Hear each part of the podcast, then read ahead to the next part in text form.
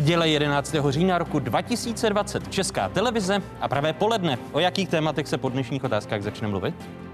My jsme se rozhodli eh, volnočasové aktivity na dobu 14 dnů velmi dramaticky omezit a prakticky je zmrazit. Mráz přichází ze Strakovky. Lidé zlobili, šrouby se utahují. Kultura a sport nepřicházejí v úvahu.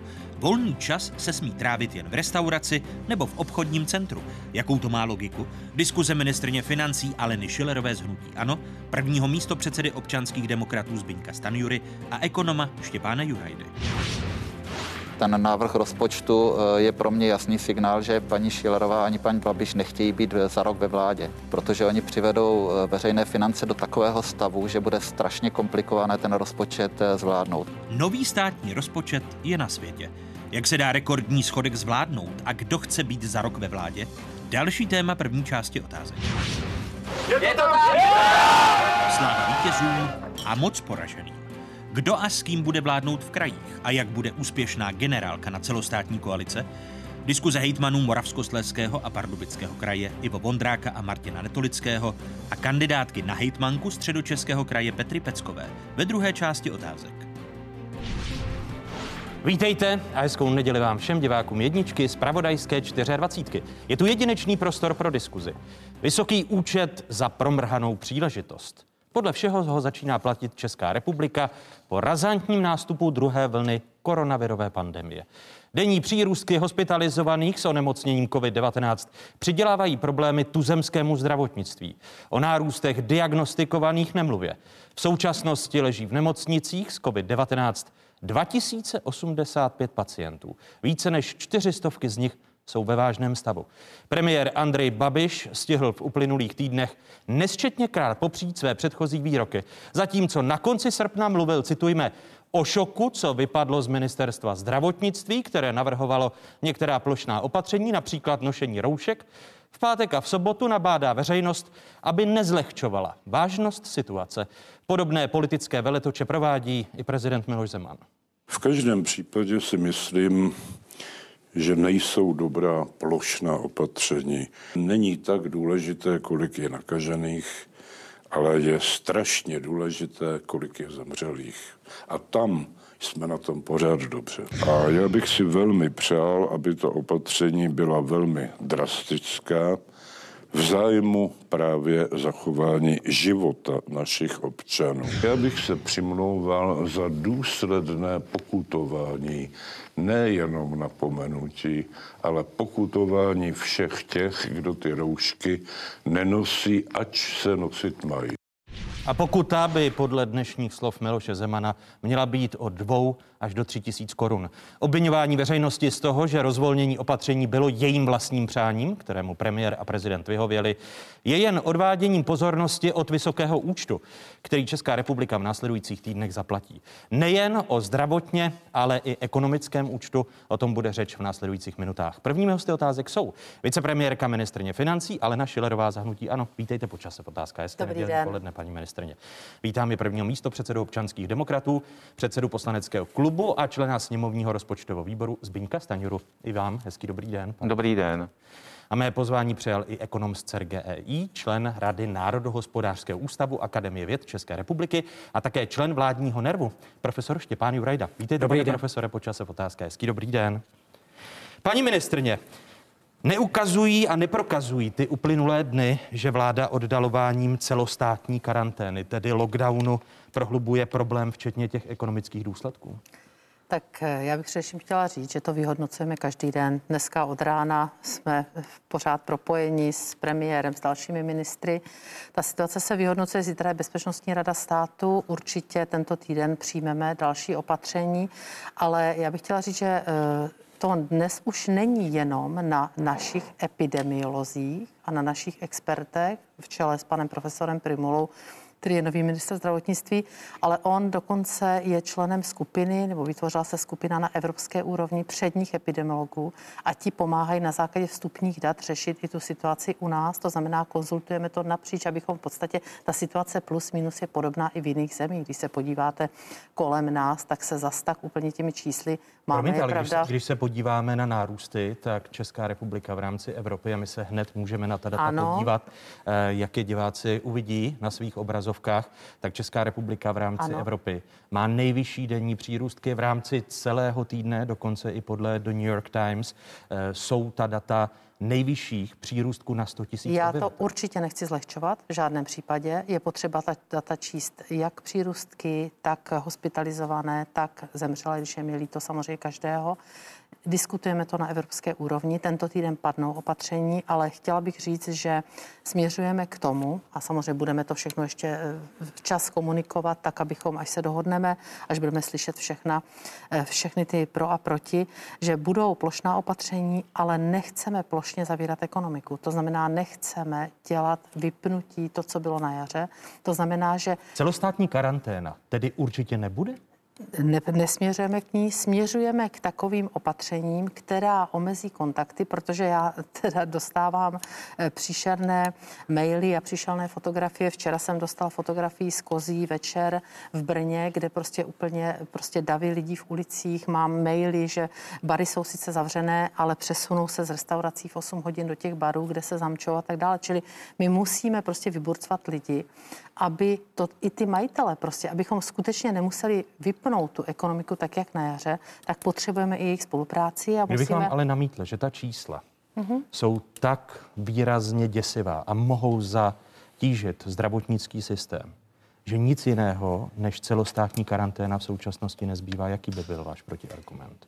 Tak já chci hlavně slyšet názor odborníků, který budu slyšet zítra na Bezpečnostní radě státu. Ten je skonzultovaný napříč Evropou. Já chci slyšet prostě, jaký je ten vývoj. Chci vidět konkrétní data, chci vidět návrh opatření, budu se na to zcela logicky ptát. Já jsem mluvila dneska několikrát s ministrem zdravotnictví, s premiérem, s dalšími kolegy z vlády, řešíme celou řadu věcí a směřujeme skutečně k celoplošným opatření. Ale nikoli ale nechceme, celostátní karantény. Ale nechceme vypnutí ekonomiky. Tak. Pane profesore, ta data, která máme k dispozici, eh, tak podle části odborníků ukazují na izraelský scénář, kde k celostátní karanténě došlo. Jsou ta naše data podle vaší interpretace odlišná, že se vyhneme izraelskému scénáři? My se nepochybně blížíme jako opravdu jedné z nejvypě, nejvypětějších situací, jaké tato země zažila.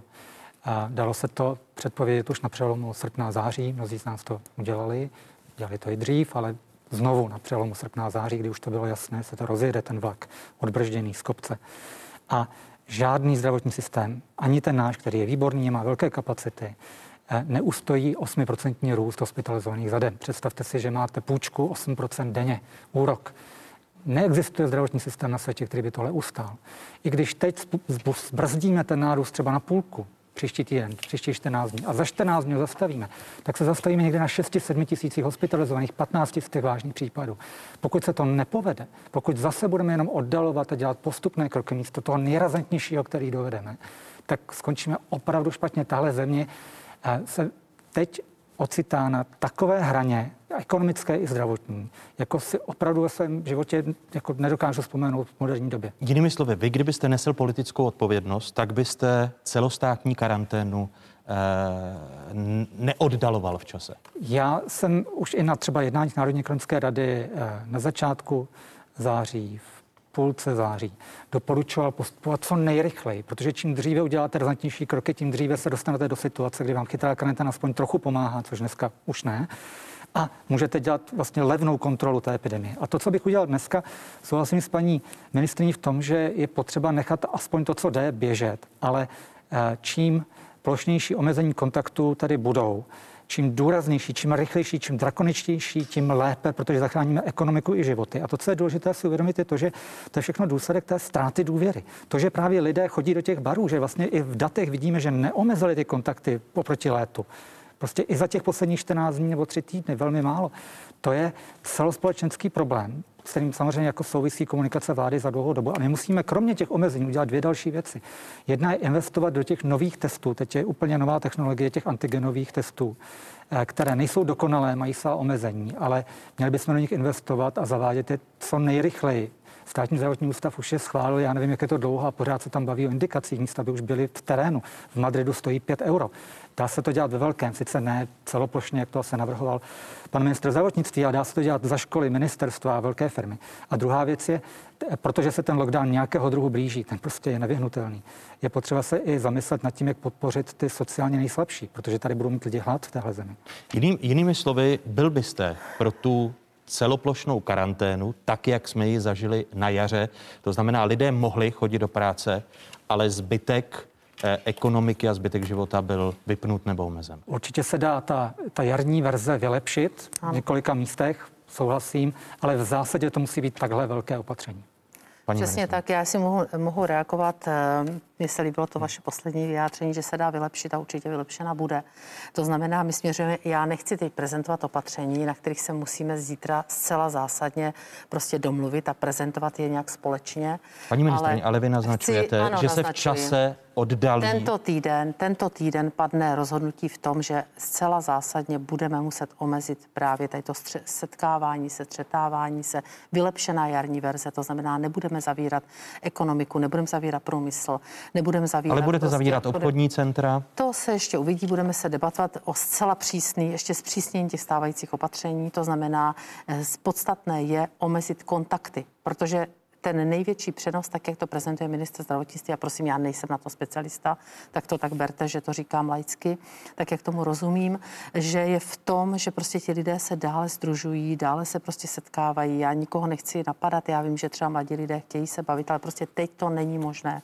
Teď prostě to není možné a je potřeba, abychom všichni táhli za jeden pro vás, aby prostě i provozovatele těch různých zařízení, my nechceme zavřít a znemožnit lidem, aby se mohli najíst, to v žádném případě, ale prostě musí se skutečně respektovat to, že se se teda nají a odejdou. Bude to tedy obdoba toho jarního vypnutí um, té celostátní karantény, včetně obchodních center a podobně? Úplně taková obdoba to nebude. My nechceme takto plošně vypnout tu ekonomiku, chceme jí více cíleně, ale prostě bude to obdoba toho, že omezíme hodně zhromažďování a vůbec jakoby kontakty lidí. když, Když se podíváme ještě jednou na ta data, eh, data denního nárůstu počtu nakažených a tlak na systém zdravotní péče patří v současnosti v České republice k nejvyšším na světě. Už to tady naznačil profesor Štěpán Jurajda. V Česku dál prudce přibývá nových případů, což platí o pátku i o sobotě. Podle New York Times je Česká republika eh, v počtu nakažených na 100 000 obyvatel za uplynulý týden eh, na třetím nejvyšším místě na světě.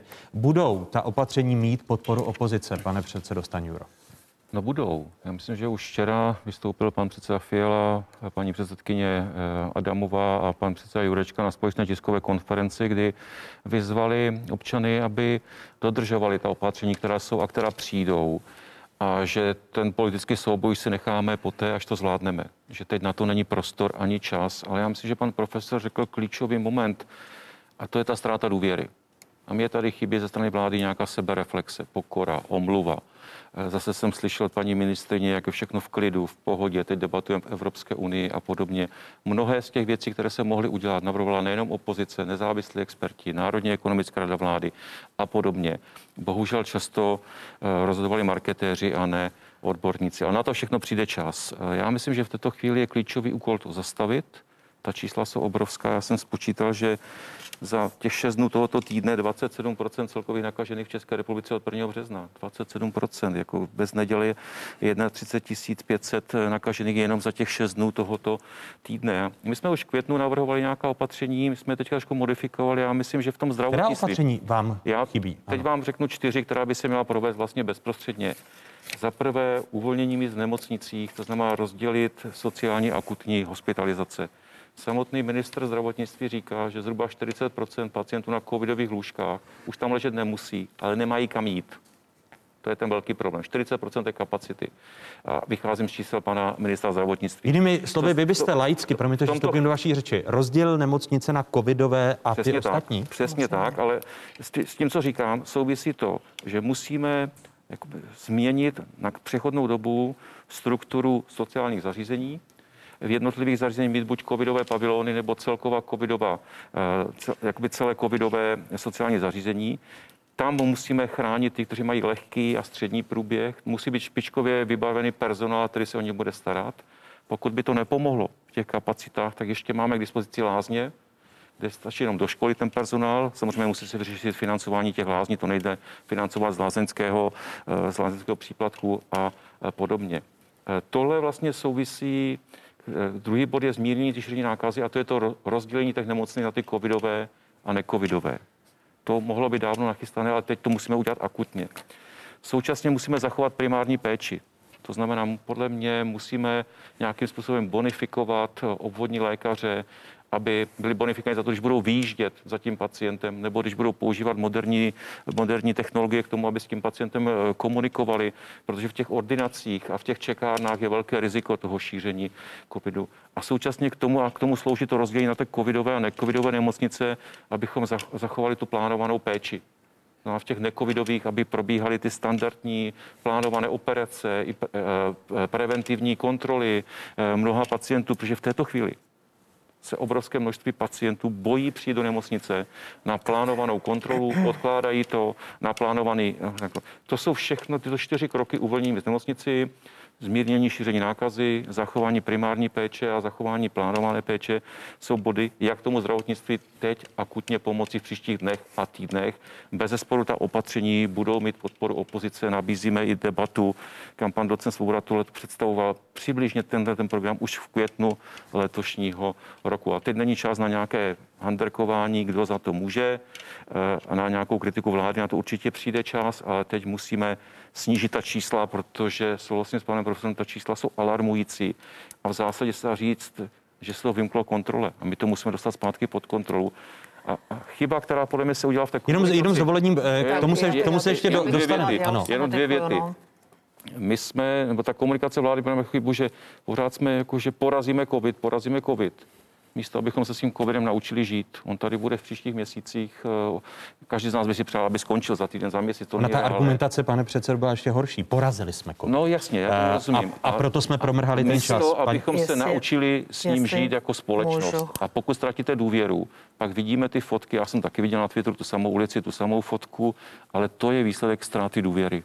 Paní ministrně, roz, rozdělíte, eh, dojde k mhm. rozdělení nemocnic na covidové pane, a necovidové? Pane rektore nebo i pane předsedo, to se samozřejmě děje. My už máme připravené, jednak byla nemocnice připravená v Brně, jednak byla v Praze, to už bylo od jara, toto se řeší dostatek lůžek, aby to bylo zabezpečeno. To řeší jednak ústřední krizový štáb, jednak to řeší prostě ta ústřední epidemiologická, možná to říkám špatně, ten název té komise, to se všechno řeší, to jsou dvě věci. To zdravotnické hledisko vyhodnocují se čísla, na druhé straně toto řeší se hotely, Řeší se, já jsem nabídla už na jaře. Promiňte, ale zatím ten systém termál. není spuštěn. To je to, co ten je zásadní, že i množství promiňte, není připraven, protože množství těch nakažených lékařů, nakažených zdravotních sester začíná být podle těch dat, která veřejně máme k dispozici, zásadní problém. Což souvisí s tím, že nemáme rozdělenou eh, páteřní síť tak nemocnic je, na covid. Jestli můžu, jestli můžu, ta celá řada těchto opatření prostě je připravená, je připravená ke spuštění. Já vám neřeknu detaily, protože Pani neřídím to, proč to ministra zdravotnictví. Proč, ale jste členkou vlády, jste vicepremiérkou.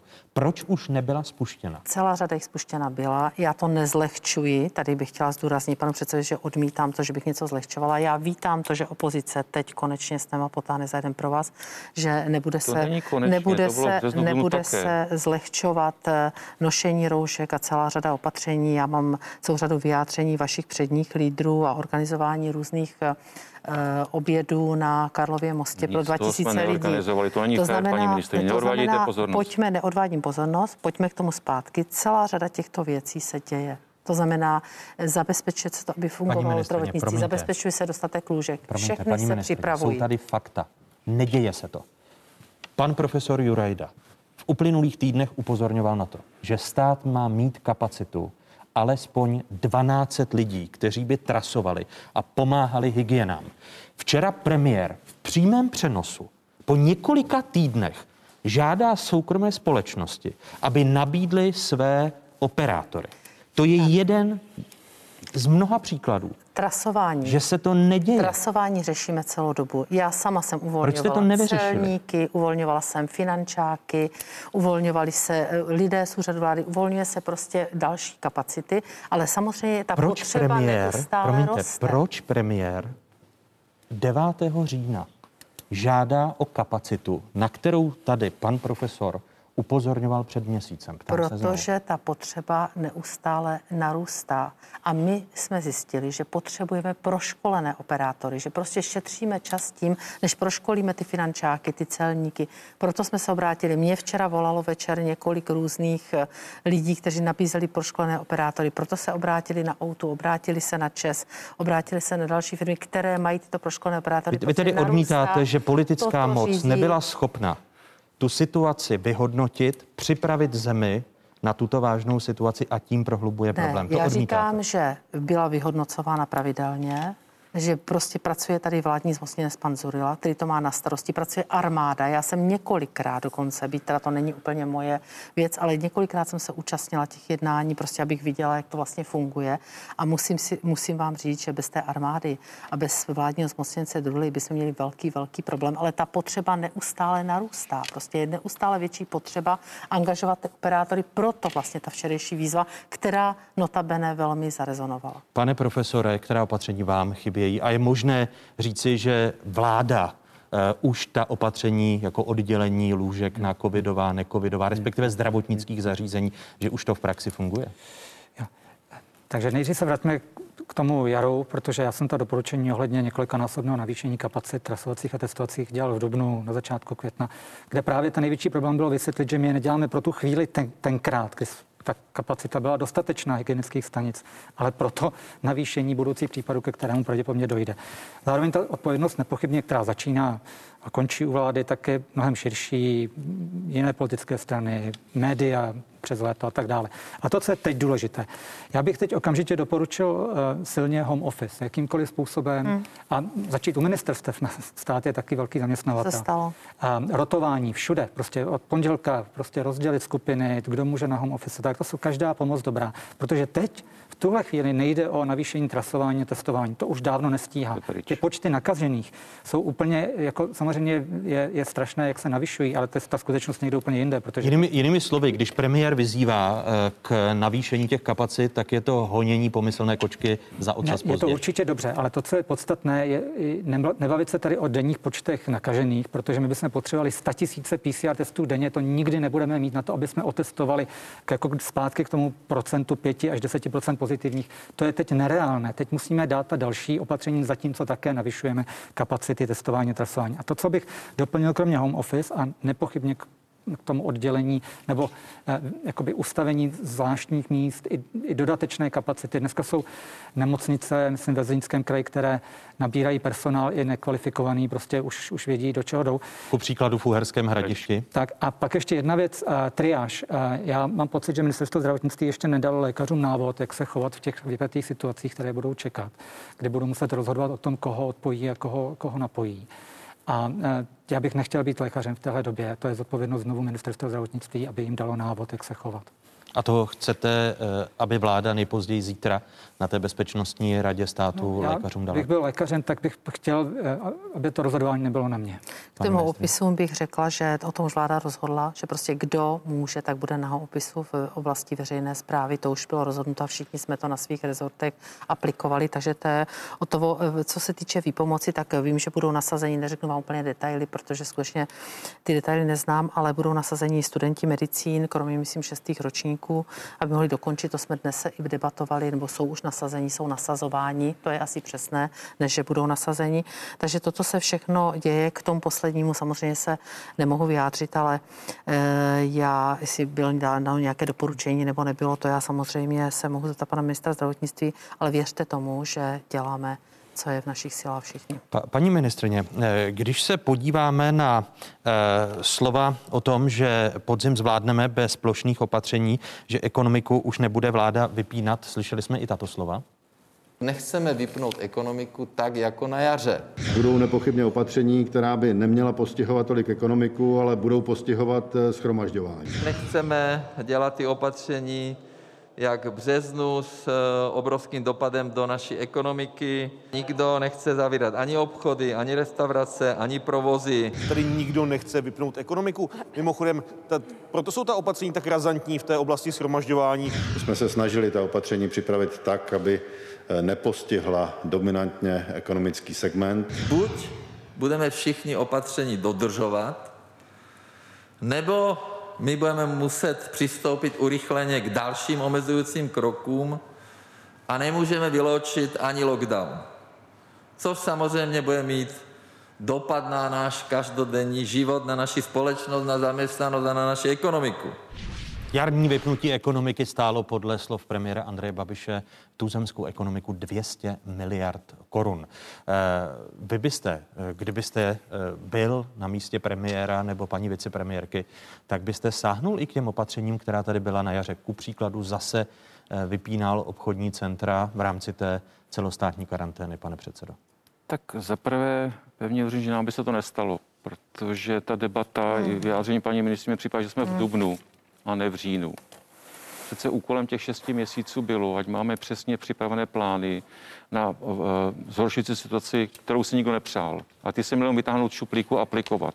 Doteď jsme vlastně neslyšeli parametry, při kterém parametru nějaké opatření zavádím a při kterém ho ruším, když se naplní nějaké podmínky. To dneška nevíme, těch šest měsíců jsme bohužel, eh, bohužel ztratili. A, ono promiňte, se jednoduše... promiňte, a vy, vy sám, ty parametry, protože na to jsem se záhy chtěl zeptat pana profesora i paní ministrně. Jestli mi můžete říci vaše parametry podle vašich dat, kdybyste právě sahali k lockdownu, jak se nehezky nečesky říká, říkejme tomu k celostátní karanténě v češtině, a kdy byste zase od celostátní karantény ustupovali? Máte? To je hrozně těžké, když ta čísla nemáme k dispozici jako opozice, reálně. A teď si řekněme, a je to o té politické odpovědnosti. Přece vláda má klíčové informace celou dobu. A je tady od toho, kterákoliv vláda, aby případně dělala i nepopulární kroky, nejenom populární. Kdo jiný má v těžké době rozhodovat, než ti, kteří ten stát vedou? Třeba i proti veřejnému mínění, třeba i proti tomu, že oni mají všechny informace. A já potom nevolám, opozice nemůže mít ty všechny informace, to bereme jako realitu, že se, se setkávají na úrovni vlády.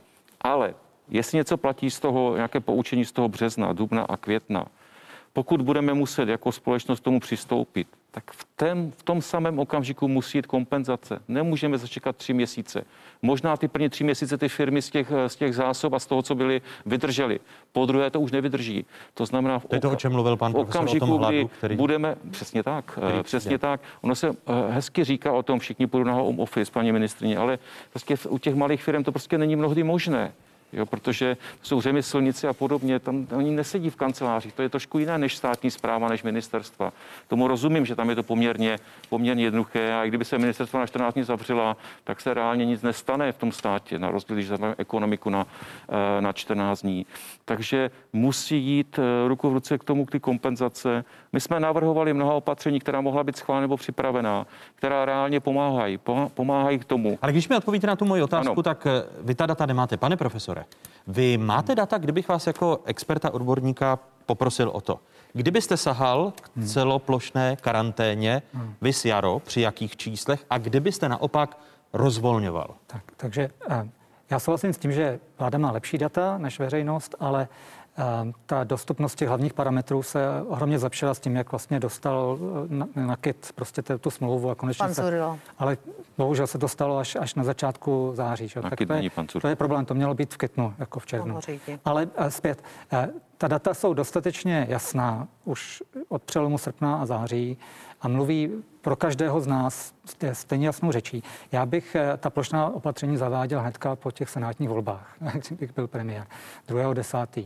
okamžitě. A to z tohohle důvodu. Jinými tak, slovy, máme tedy nejméně 7-8 dnů spoždění. Minimálně. Jako já chápu, a to, a to i s přihlednutím na to, že, jsem, že bych si představil to, že jsem politik a, a že byste za to nesl politickou odpovědnost. odpovědnost. A že bych s tím čekal prostě, jak to nejdíl jde, protože eh, vím, že to je prostě, to bude mít eh, i politické dopady. Ale ten důvod je ten, že vy se musíte dívat na to, jak ta chytrá karanténa stíhá nebo nestíhá. To je ten nejlevnější způsob, jak to držet dlouhodobě pod kontrolou. A když vidíte, že opravdu nestíhá, že se kumulují nevyřešené případy, tak víte, že vám to utíká. A víte, že eh, základní věc o téhle epidemii, všechno, co víte v datech, tak jste 10-15 dní za realitou. To je prostě před vámi. Ten vlak se už mezi tím rozjel ještě rychleji z toho kopce. To znamená, že jak se díval na to, jak nám rychlá karanténa stíhá, doplní kapacity, výborně bude stíhat lépe. A vypínal bych ta plošná opatření, ta plošnější, samozřejmě lépe nastavená než na.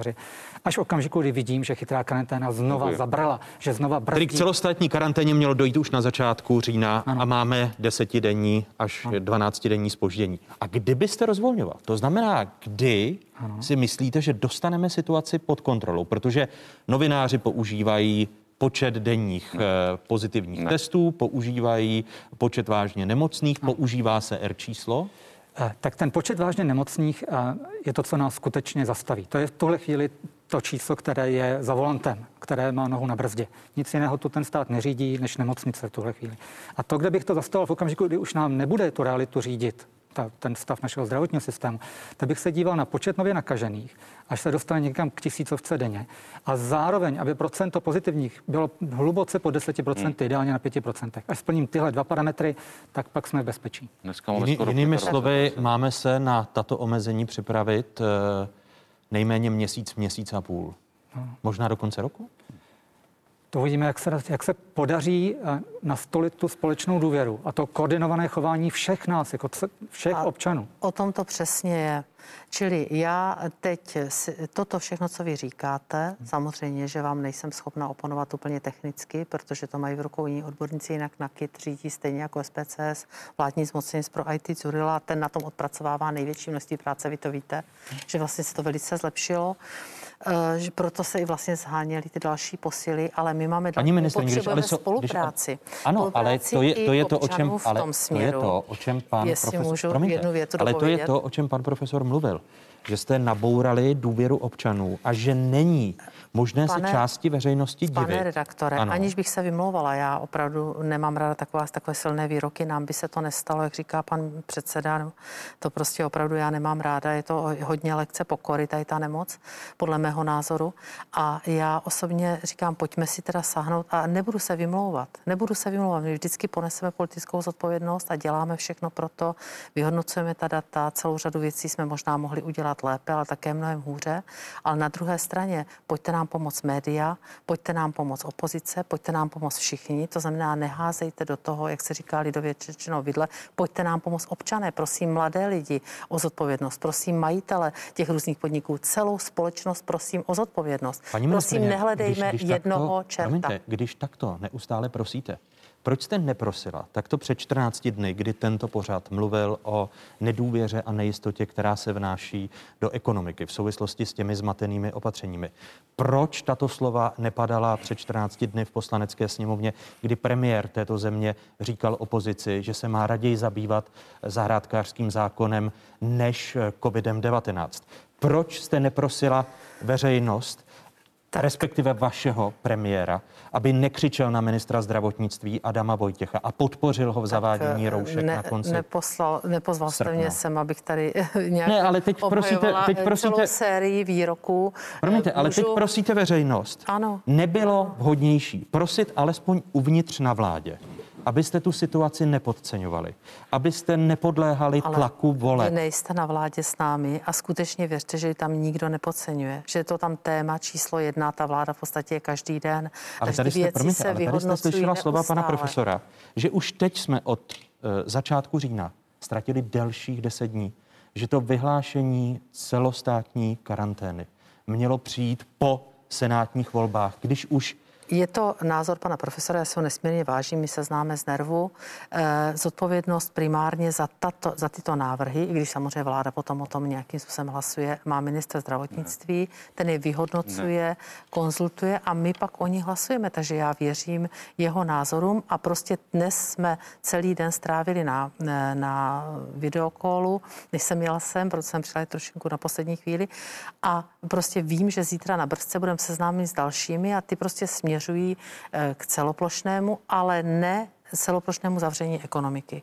No tedy k těm jarním opatřením a proto se ptám, jestli zítra už to bude vyhlášeno, nebo dojde opět k tomu, co sledujeme od pátku, kdy premiér postupnými kroky připravuje veřejnost na nějakou celostátní karanténu namísto toho, bude to, aby... bude, já to řeknu na rovinu, nebudu vám, bude to vyhlášeno rozhodně tento týden tento týden. Máme dalších jo? sedm dní. Ne, sedm dní ne, prostě bude to otázka nějaký maximálně dvou dnů, protože musíme se dohodnout na brzce, musíme vidět ta čísla. Já jsem ta čísla ještě pořádně neviděla, já čerpám prostě ta nová čísla, která teď přibyla za víkend, musíme si říct ty různé případy, musíme prostě to vyhodnotit a uděláme rozhodně celoplošné opatření, ale nechceme celoplošné vypnutí ekonomiky, za to já budu bojovat. Eh, když se podíváme na ty ekonomické prognózy, protože to, o čem jsme se v tomto pořadu, eh, když tak hezky prosíte média, paní ministrně, hodně bavili mm. už právě na jaře, tak eh, to nejhorší, co mohlo Českou republiku potkat, je takto razantní druhá vlna pandemie COVID-19, před čím jsme varovali.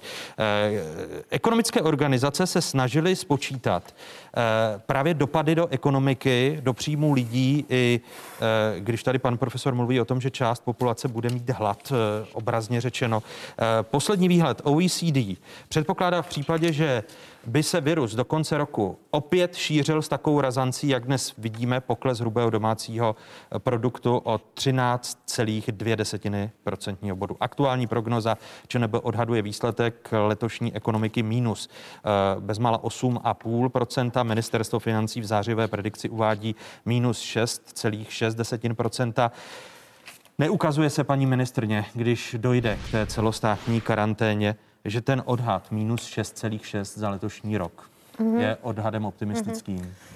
Tak eh, minus 6,6 eh, velice často tady bývám eh, konfrontována s výborem pro rozpočtové prognózy a ten to označil za realistický. Teď, teď, teď jsem po dlouhé době souhlasila. A my jsme to v té makronomické produkci jednoznačně uvedli. My jsme uvedli, že je to za předpokladu, že nedojde k nějakým celoplošným, celoplošnému vypnutí ekonomiky. Či s tím ta prognoza pracuje, že ta ekonomika bude fungovat plus minus prostě v těch intencích, jaký funguje. My to celoplošné eh, vypnutí ekonomiky neplánujeme. My už jsme také poučení od toho jara, poučení v tom, Ukazuje se, se ale dá... i, i dnes, že to číslo, eh, protože ta opatření v mnoha ohledech mm-hmm. budou plošná, eh, protože jakmile zavřete střední školy, zavřete eh, druhý stupeň základních mm-hmm. škol, tak se stejně dostáváte svým způsobem k celoplošným opatřením. To tež se týká i home officeu. Proto se ptám, jaká je ta realističtější prognóza, když vidíme Jaké eh, špatné týdny nás teď čekají? Pane rektore, to byste po mně chtěl, abych teď si vzala kouli a fakt vycucala z prstu nějaké číslo. Ne, to číslo, vás realistickou ne, prognozu. To číslo je naprosto exaktní a proto jsme ho dali až 15. září podle stavu 15. nebo respektive ke konci srpna, kdy jsme měli pokladní plní za tři čtvrtě roku, měli jsme prostě čísla z národních účtů, měli jsme čísla z Evropské unie, ze zahraničního obchodu a postavili jsme naprosto realistické realistickou k té době prognózu a uvedli jsme, že samozřejmě pokud nebude vypnuta ekonomika do konce roku, to znamená v tuto chvíli já s tímto číslem pracuji, tak jak se i vyvíjelo pokladní plnění zatím, tak to odpovídá. Vy tedy od září nevidíte, že by v pokladním plnění ne. se ukazovaly důsledky? Od září ne. Od září prostě naopak se to vyvíjelo lépe, než prostě jsme predikovali někdy v tom červnu. To znamená, teď je ale otázka, co bude samozřejmě sedít dál. Já to budu pečlivě sledovat a budu samozřejmě jako ministrině financí, ale s ohledem na experty z této oblasti prostě skutečně plédovat za to, ale my jsme ve shodě, prostě my, když jsme si dnes volali s ministrem zdravotnictví, tak prostě abychom tu ekonomiku nevypínali. Co je největší, jak kdo má největší podíl na HDP? Průmysl průmysl prostě my nechceme v žádném případě vypnout. Samozřejmě přijmou tak asi opatření, ale oni už dnes ty firmy fungují tak, aby, aby v podstatě svůj vlastní biznis neohrozili. Jako člen rozpočtového výboru považujete tu prognózu za realistickou nebo eh, by mělo dojít k nějaké korekci? Protože vláda má schválený deficit státního rozpočtu pro letošní rok až ve výši půl bilionu korun, pane předsedo. No tady se ukazuje, že vlastně ta debata nemá žádný smysl. Paní ministrině říká, že by potřebovala křišťálovou kouli a ona ji celý rok používá. Proč máme schodek 500, 500 miliard? když eh, k 30. září to bylo 270. Když se podíváme na daňové příjmy za třetí kvartál, byly lepší než loni. Byly lepší než loni ve všech daních. Dneska jsem se počítal za třetí kvartál ve srovnání s, s kvartálem. Ale paní ministrině tady podle mě dělá chybnou, proti sobě staví dva, dva případy, které, dva přístupy, které jsou chybné. Na jedné straně říká, nesmíme vypnout ekonomiku, ale na druhé straně musíme zvládnout, musíme zvládnout to šíření a tu nákazu. A to podle mě nemůže si vybrat jenom jedno. To tak není, takhle to nestojí ta otázka. To znamená, v této chvíli, v těchto dnech a hodinách je klíčové zastavit to šíření, dostat to pod kontrolu. Chytrá karanténa se zhroutila protože nestačí kapacitně.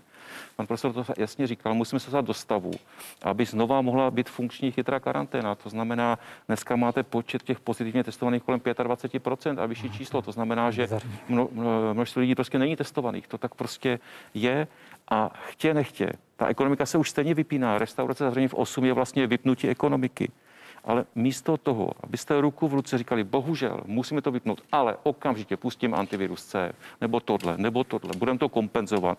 Že zaměstnavatele chtějí dát práci svým zaměstnancům. Jak, by, jak, by, jak byste, jak byste ta, ta opatření teď nastavoval, jak byste to kompenzoval, když Úplně... ku příkladu prezident republiky tvrdí, že podporovat restaurace je zbytečné, protože mají vatu, což dnes prohlásil. To já nechci vůbec komentovat, to je problém. úplně mimo realitu, je to urážlivé vůči celému sektoru a já myslím, že to fakt nemá cenu komentovat. Já mám, já mám jako případ, fakt fakt mluvím zejména s těmi, kteří mají malé firmy a nejenom v restauracích. A ti skutečně ocenili, že ty tři měsíce neplatili odvody za své zaměstnance. Stálo to zhruba 13,3 miliardy, jedna z nejefektivnějších pomocí, které stát udělal. Ti jsou nešťastní, protože v těchto dnech platí zase zpátky to sociální pojištění za září a říká, já musím někoho propustit jednoho, dva, možná jednoho, ale to se týká 100 000 firm, když jeden propustí, každá firma jednoho. Takže místo, a my to už pět týdnů se se pokoušíme dostat vůbec na program jednání sněmovny. Paní ministrině Furt říká ne, ne, ne a její kolegové taky ne, ne, ne.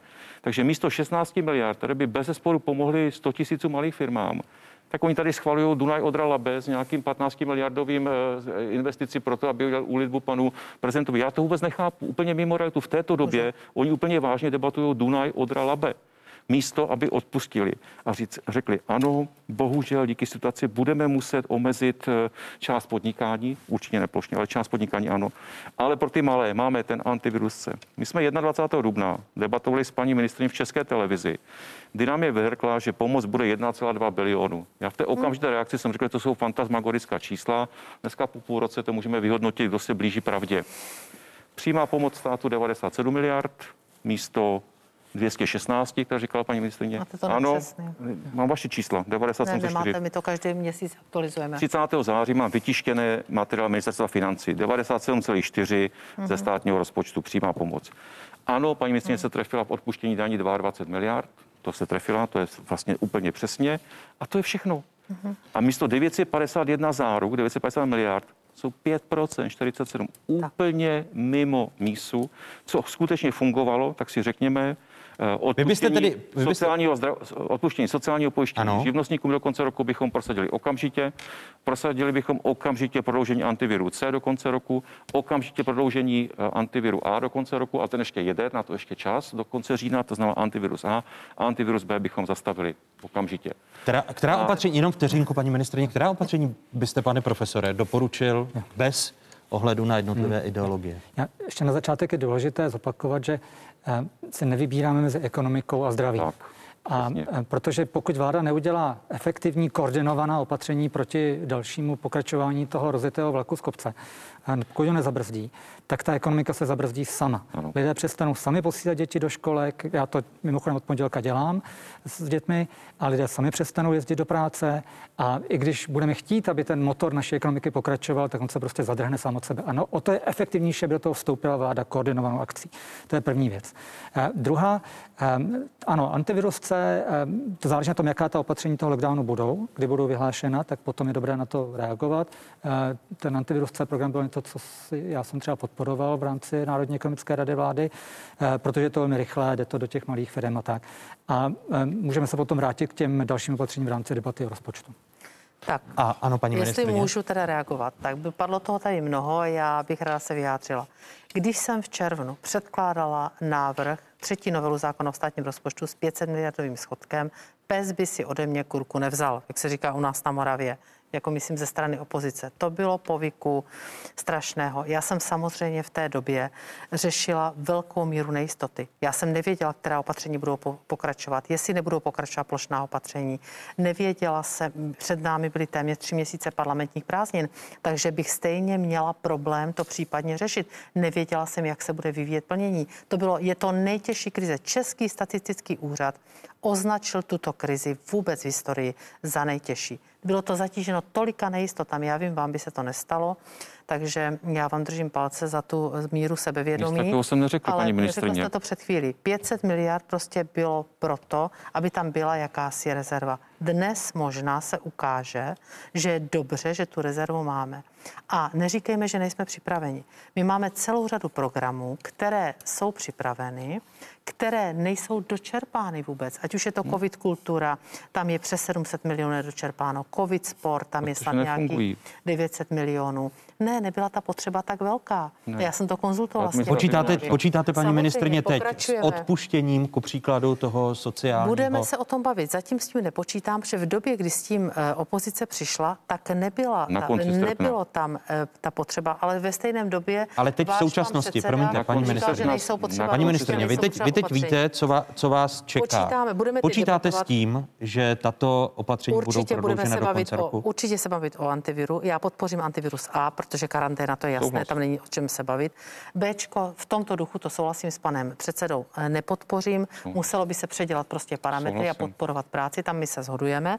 A co se týče C, tam to je plošné, takže pokud my plošně to nevypneme, to znamená plošně eh, nebudou ty eh, firmy. Ale střední školy budou zavřeny plošně i pro ty zaměstnance, budou, nebo budou školky a děti nejsou, budou doma i v těch malých firmách.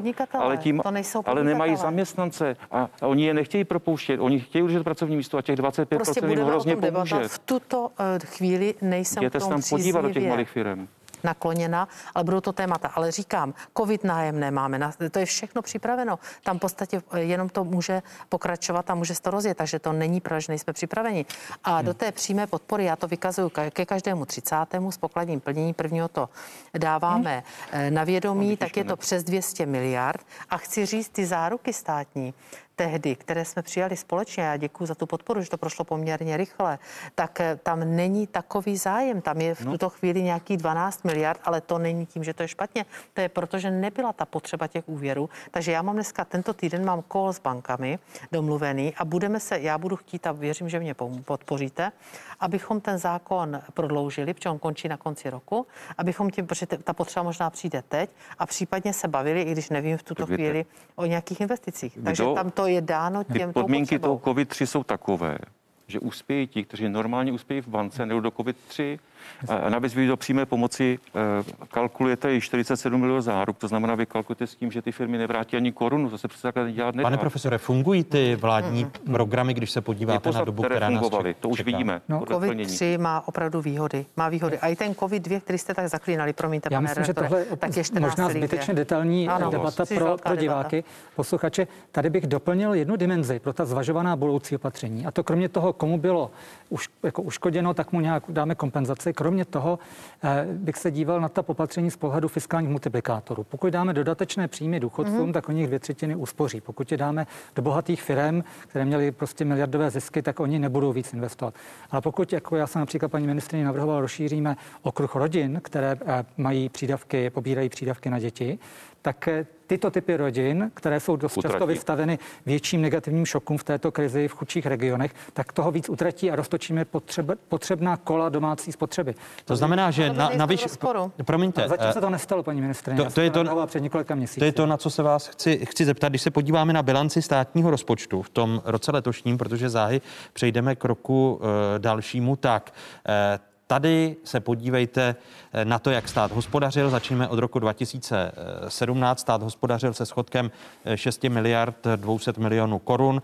O rok později skončil rozpočet v plusu 2 miliard 900 milionů. V loni v mínusu 28 miliardy 500 milionů. Letošní schodek má činit 500 eh, miliard. Pane profesore, hmm. je to číslo realistické, když se podíváte na vaše propočty v souvislosti s tou druhou vlnou a s chystanou celostátní karanténou? Ta míra nejistoty je tak, tak obrovská co se týče dopadů té druhé vlny, protože ty firmy už jsou načaté, ty domácnosti už vyčerpaly své rezervy, že tohle se v podstatě nedá odhadnout. Je dobře, že je tam rezerva a já bych se teď nebavil o tom celkovém čísle, jakkoliv je to jako atraktivní se soustředit na nějaké číslo, ale bavil by se o tom obsahu těch opatření. Do jaké míry jsou to investice do budoucí produktivity, do jaké míry to pomáhá regionům nebo typům domácností nebo firm, které jsou nejvíce postiženy. A jestli náhodou neutrácíme zbytečně moc prostě na věci, které teď nejsou potřeba. Například. Pokud... Od, od, teda, od toho, jak jsme zrušili daň z nabití nemovitostí, bez toho jsme zvedli daň z držení nemovitostí, až po teda ten, ten opravdu tu travestii toho kanálu, kde mám pocit, že nám hro, jako hoří přízemí a vláda se baví o tom, kdo si odnese obrazy z prvního patra. Jo? To je úplně Tedy považujete za úplně nesmyslnou ale... tu investici, kterou schválila vláda v pondělí? Ale ten, ještě, ještě jednou, ten záměr. Ani koruna. No, ale schvalujete to jako, jako plán, jak, že se vytvoří, Že se vytvoří jakási prognóza, jak postupovat u té části, má to velkou podporu regionu, o té části z vypadlo no, to mézo, jméno té vesnice a nebude to stát ani korun, to připadá k realizaci někdy v roce 2030. Tak si nemyslíte, že by dala 15 miliard tuto chvíli? No, ale, kdybych je vzala. Ale ne, ne, nejsou teď právě ty důležitější problémy, když tady pan profesor použil ten příměr s tím, že nám hoří první patro a my vynášíme z druhého. Já vám dám příklad. V Národním plánu obnovy je, je dohromady 50 miliard, eh, které je rozděleno na, pokud se pamatuju, 20 na, na urychlené odpisy a 30 na ten nešťastný loss carryback, proti kterému uh-huh. já jsem eh, například společně s ekonomickým poradním týmem ústředního krizového štábu protestoval. A kolik je tam na rekvalifikace a trh práce? 3 miliardy. To jsou prostě řádové nepoměry. Tady se nebavíme o tom, že jako pohnout o 10% někam. To jsou prostě opravdu jako řádové rozdíly v tom, kam bychom měli směřovat tu podporu v tuhle chvíli. Souhlasím no, s tím. Jestli ano, můžu... ano, paní ministrině, jenom vteřinku, protože to se vás chci zeptat všech tří, mm-hmm. protože zítra bude jednat tripartita o mm-hmm. návrhu státního rozpočtu na příští rok, kde jsou právě ta opatření, kde některá z nich kritizuje i pan eh, profesor Jurajda a kritizuje ji i odbory. To znamená, eh, ku příkladu to odbory říkají, že v této situaci by vláda měla upustit od zrušení superhrubé mzdy kombinované s výrazným snížením zdanění za e, to, že toto opatření prostě od něho ustoupí. A nikoli, že premiér Andrej Babiš jako řadový poslanec bude ten návrh ve sněmovně e, předkládat. Myslíte si, že tato vážná situace, ve které se teď ocitáme, e, vede k tomu, že by se měly tyto experimenty se státním rozpočtem zrušit? Můžu ještě kratičce jednu ano. větu na pana, a ono to bude souviset hmm. i tady s tím letím, no to... já určitě zareaguju. Vy jste mluvil, a tu debatu jsme hmm. spolu vedli na nervu, takže to víte třeba o tom Los Caribek, což je hmm. možná neví diváci zpětné uplatní ztráty. Hmm. To znamená maximální pomoc v té těžké době firmám, které skončí ve ztrátě, předtím byly v zisku. Jinak to čerpání zatím je velmi malé. No. Bylo 100 milionů. Já mám tady přesná čísla teď k tomu já 30. To září. To, protože Ale... se tam naštěstí podařilo dát ten strop na ano. to. Ono to šlo do parlamentu bez no, stropu. Ano. Tak to bylo něco úplně jiného. Strop tam, strop tam zase není až tak velký. No, ale, velký. ale pojďme si říct jednu věc. To čerpání, eh, toto je věc, která všude eh, ve většině zemí Evropy, my jsme si to nevymysleli u nás na ministerstvu, nebo i ve světě pomáhá v těchto těžkých době. Je to na dva roky. A já ještě řeknu jednu větu. Odpisy to samé. Odpisy si myslím, že tady asi ani pan, pan předseda nebude proti mně, protože odpisy to je obrovský tlak podnikatelských svazů, komor, pomožte nám na dva roky. Tak, paní ale já, ještě, já jsem to ještě nenapadl, že to děláte. Větu. Já jsem mluvil o těch Poměr. poměrech vůči tak. ostatním patřením, a. protože většina, většina kapitálu této země je lidský kapitál. A třeba v tom Národním tak. plánu obnovy do těch škol, do toho digitálního vzdělávání, do kvalitního vzdělávání dáváme třeba 5 miliard ministerstvu školství, ale tohle jsme vyčíslili teď spolu na 50 miliard. Tak, ne, to není to, to tolik, já není to tolik. že je potřeba podpořit i firmy, a, ale v poměru k tomu, ještě, ještě jednu, ještě jednu velmi významnou větu. Není to zdaleka tolik, ale co je podstatné, to řeknu, my budeme žádat o proplacení obou těchto dvou opatření z EU, protože se domníváme, že toto je podpora podnikání a prostě patří to do toho fondu obnovy. Takže Paní ministrně, když tedy zítra, když tedy zítra odbory, ano? Eh, protože tady mám desetibodové stanovisko, eh, se kterým odbory zítra jdou na tripartitu. A můžu ho vidět? Eh, můžete ho vidět. Ku příkladu odbory právě žádají o to, eh, revokovat již přijaté sporné rozhodnutí související s daňovými zákony, především takzvaný lost carryback, o kterém mluvil mm-hmm. pan profesor mm-hmm. Jurajda, a zrušení daně z převodu nemovitostí. To... Budete to revokovat? Ne, určitě ne. Určitě ne, protože uh, lost carryback patřilo zpětné uplatnění ztrát, teď mluvím česky, patřilo do takzvaného protikrizového daňového balíčku. Už je to účinná právní úprava, už to aplikují firmy, to si neumím představit takovou míru právní nejistoty a budeme žádat o proplacení těchto nákladů, které notabene zatím nejsou velké. Budeme žádat Evropskou unii. Co se týče daně z nabití, tak to je... Zrušení daně z převodu nemovitosti. To je, ona se jmenuje teď nabití. nabití. Ona se dřív jmenovala hmm. z převodu, oni to ještě odbory asi nezaznamenali. Tak, eh, že, a to je nepodstatný. Eh, tak eh, to je výpadek, ano, to je trvalé opatření, je to výpadek asi 13 miliard, ale už se teď experti, víte, co je strašně zajímavé, když se podíváte do makroekonomické predikce ministerstva financí, tak vzrostl dokonce nákupy nemovitostí, sice u firm více jak u, u prostě neklesly nám, naopak je tam meziroční nárůst, což my přikládáme i tomuto opatření. Je to trvalé, mělo to podpořit trh s nemovitostmi. Takže ho rušit nebudeme. nebudeme. Určitě ho rušit nebudeme. Která, která opatření byste teď v této rozpočtové situaci dělal vy, pane předsedo, a považoval byste za efektivní? Mluvil jsem tady já se, o požadavku odboru. Já tomu rozumím. Zrušení superhrubé mzdy. Já se, já se, já se vrátím dalších. k tomu, co říkala paní ministrině. Tak tady obrovský souboj o Loskery Back 100 milionů. To nemá žádný smysl. Hmm. hmm. Pak říkat, je to skvělý nástroj, ale nebojte se, to bude stát jenom 100 milionů, tak k čemu to je? To Za vlastně měsíc. nemá žádný Za smysl. Měsíc. To je úplně jedno. Myslím si, že klíčové, a vidím to v materiálu ministerstva financí, opravdu snížit náklady. Ty malé firmy, to stát už neuplatím, že nepřežijí, když jim nepomůžeme. Takže tady se s panem profesorem zhoduju daň z nabití nemovitosti, to je uzavřená věc, na rozdíl od Loss Back, tam si umím představit, platit na roky 2021, 2022, tam ještě prostor debatuji, ale ne v těchto týdnech a v těchto dnech. Teď ta pomoc musí být rychlá, protože říkám, uzavření střední škol samozřejmě omezuje ekonomiku jako celek. E, distanční výuka poloviny druhého stupně samozřejmě má plošný charakter, omezuje ekonomiku. To znamená, že byste se rodiče. znovu vracel k ošetřovnému? Ošetřovné je jiná, jiná tak věc. Potřebujeme snížit, kroky, potřebujeme, to říkám, potřebujeme snížit náklady práce, aby ti malí zaměstnavatele nepropouštěli ty své lidi, aby měli na výplaty. To znamená antivirus C první. Současně živnostníkům ty minimální. To, co paní ministrně zatím nechce. To, co paní ministrně nechce, protože ty dvě opatření, živnostníci plus malé firmy, za ty čtyři měsíce jsou zhruba 25 miliard přibližně. Zapomněl jste říct, že jsme dali kompenzační bonus, ten jste vynechal. No, kompenzační bonus, já, a podporoval já, já jsem ho podporoval, ano. ale ten má charakter sociální dávky, ne podpory podnikání. Protože jste někomu zaka, stát zakázal někomu podnikat, to bylo i podporu opozice, to nebyl politický ano, souboj. A za to dostali 500 korun denně jako by sociální dávku. Ale to v této chvíli, samozřejmě, pokud zase někomu zavřete provozovnu, ten zákon na to myslí, můžeš se vlastně nové období, za který se těch 500 korun denně. Ale to není to klíčové. Klíčové je podle mě udržet co nejdéle otevřené školy, to znamená, aby ten dopad uzavření škol nebyl plošný na ty Ale tady jste slyšel i pana profesora, že on sám kvůli bezpečnosti své rodiny chápu. Tomu já rozumím. A, je, a dětí tak nepošle od zítřka děti ani do mateřské školy? Ale je to nepovinné, to je plně v kompetenci rodičů a to já nebudu nikomu doporučovat, nedoporučovat, to si každý rodič vyhodnotí sám podle situace a státu nezbývá, než to plně respektovat. To je v pořádku, to není nic proti. Eh, ale když se bavíme o plošných opatřeních, tak nejenom to, že zakážu nějakou provozovnu, když uzavřu školy, tak je to celoplošné opatření s dopadem na ekonomiku. Ale já se vrátím k tomu, říkal pan profesor, my v té debatě o to trošku odbíháme. To není zdraví nebo ekonomika. My se musíme naučit, eh, zaprvé to zvládneme, pak se musíme jako společnost naučit žít s tím covidem a jak bude, jak bude fungovat několik příštích měsíců, možná let ekonomika s tím covidem. Prostě eh, nevěřme na to, že přijde nějaké zázračné datum 1. listopadu, 1. ledna, 1. března a problém teď, je, po, problém je vyřešen. To prostě nepřijde a nemůžeme to stavit proti sobě. A pan profesor říká, že, že vláda má přijít s nějakým komplexním programem, který zhodnotí minimálně obě dvě oblasti a já s tím naprosto souhlasím. Jenom nesmí vláda otále. Když se podíváme na kompenzace, tak když jsme po čtyřech měsících souboje schválili kompenzační bonus pro dohodáře, tak 100 milionů plnění, už bylo pozdě. Pro malé SROčka to samé, protože bylo pozdě.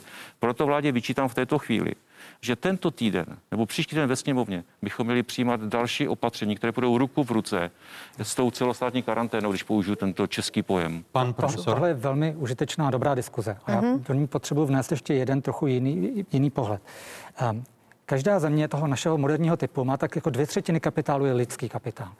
A kromě těch akutních opatření toho typu, které se dělají na jaře a nějaká se budou dělat nepochybně i teď, tak ještě potřeba se podívat, co dělá vláda v těch velkých nástrojích, jako je Národní plán obnovy nebo kohezní politika. Mm-hmm. A tam se děje to, že, jak už jsem tu zmínil, že do toho ministerstva, pro ministerstvo školství na podporu učitelů distančního vzdělávání, aby se nám neodtrhli žákyně a žáci z těch sociálně slabších rodin od výuky a celý život neměli nižší prostě příjmy a horší kariéru, tak tam dáváme pro, disproporčně větší prostředky prostě do infrastruktury.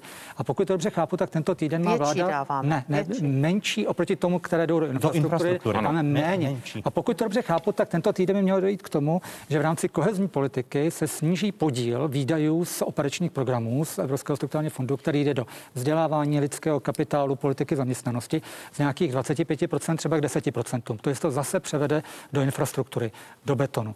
Takže mně, mně tu přijde důležité jako ekonomovi práce zdůraznit, že je to lidský kapitál, který trpí v té krizi a že to by měly být investice do kvality vzdělávání, které jsou součástí těch opatření, které vedou k rezilienci naší ekonomiky. Stručná reakce, paní ministr. Jenom, jenom ve stručnosti. Souhlasím s tím, že se musíme prostě naučit s tím virem žít, že prostě musíme teď stabilizovat zdravotnictví, to je bez diskuze a musíme prostě eh, naučit se přijmout tak přijímat taková opatření, aby, protože ten věr neodejde v lednu, neodejde v únoru. To znamená, my nemůžeme tu ekonomiku ještě vypínat. To si zase přiznejme, že veřejné finance nemůžeme zdevastovat. Prostě nemá na to ta ekonomika, aby táhla prostě úplně všechno. Teď to musíme cíleně zaměřit a musíme, my o tom budeme debatovat samozřejmě o těch opatřeních, ale plošná opatření jako celek si prostě dovolit nemůžeme a nemůžeme si dovolit ani vypnutí této ekonomiky jako celek a poučme se z těch zkušeností z jara a uč, poučme se dál, protože ten věr tady bude navždycky. To naprosto souhlasím. Otevřelo se třeba ošetřovné. My tady teď jsme řešili, vláda ho schválila, schválila tzv. krizové ošetřovné, ale já jsem upozornila na jednu věc a tu jsme dneska třeba debatovali celé dopoledne. Premiér, minister zdravotnictví, minister školství, že tady prostě pokud bude krizové ošetřovné, já tomu rozumím, já doufám, že zůstane na těch 60%, tak, tak nebude 80, protože to zůstane, potom lidé s průměrnou mzdou a menší zůstávají za 100% doma, ale ohrozíme zdravotnictví. Na to jsem velmi dneska upozornila. Mám to ze svých výjezdů po krajích. Je, jenom dovolíte paní ministrně, protože diváky jedničky požádáme o to, aby si přepli na spravodajskou 24, kde to diskuze, jsem v... diskuze s ministrní financí Alenou Šilerovou, předsedou poslanců ODS Zbyňkem Staňurou a profesorem ekonomem Štěpánem Jurajdou pokračuje po stručných zprávách na spravodajské 24. Z diváky jedničky se loučíme a dál bude následovat i pohled do krajů, protože našimi hosty budou dva hejtmani. Eh, Ivo Vondrák a Martin Netolický, hejtmani kraje Moravskosleského a Pardubického a kandidátka na hejtmanku eh, kraje Středočeského Petra Pecková. Eh, řeč bude právě o situaci se zdravotními lůžkami v jednotlivých krajích i o tom, co čeká nová krajská zastupitelstva. Přepněte si po stručných zprávách, pokračujeme na 24.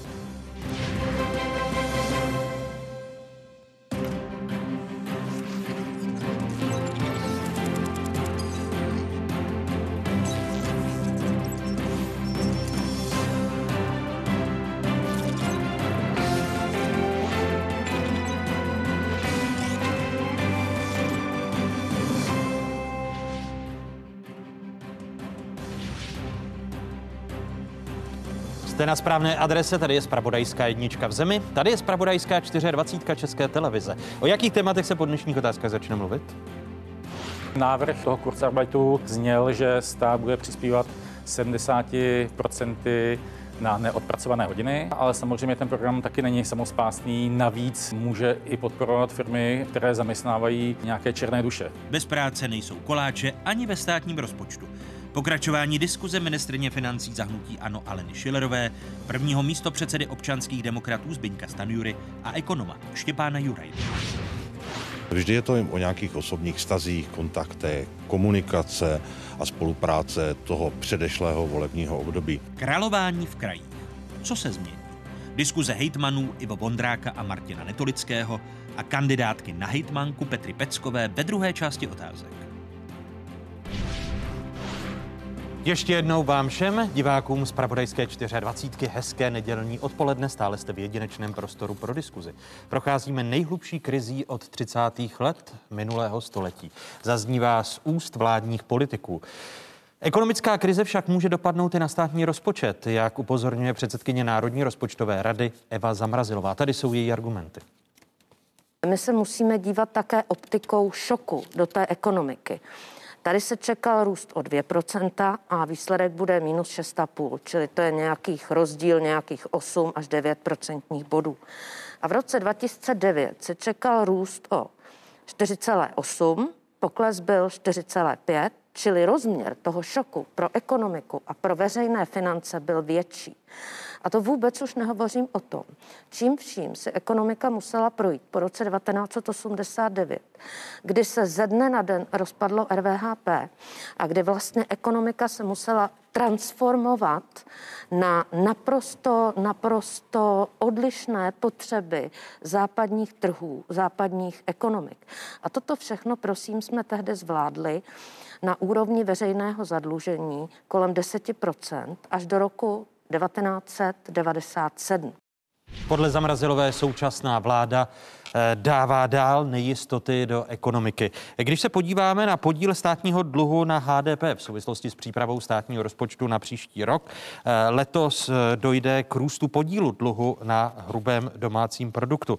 Tady jsou data, která máme teď k dispozici. Tedy vývoj státního dluhu.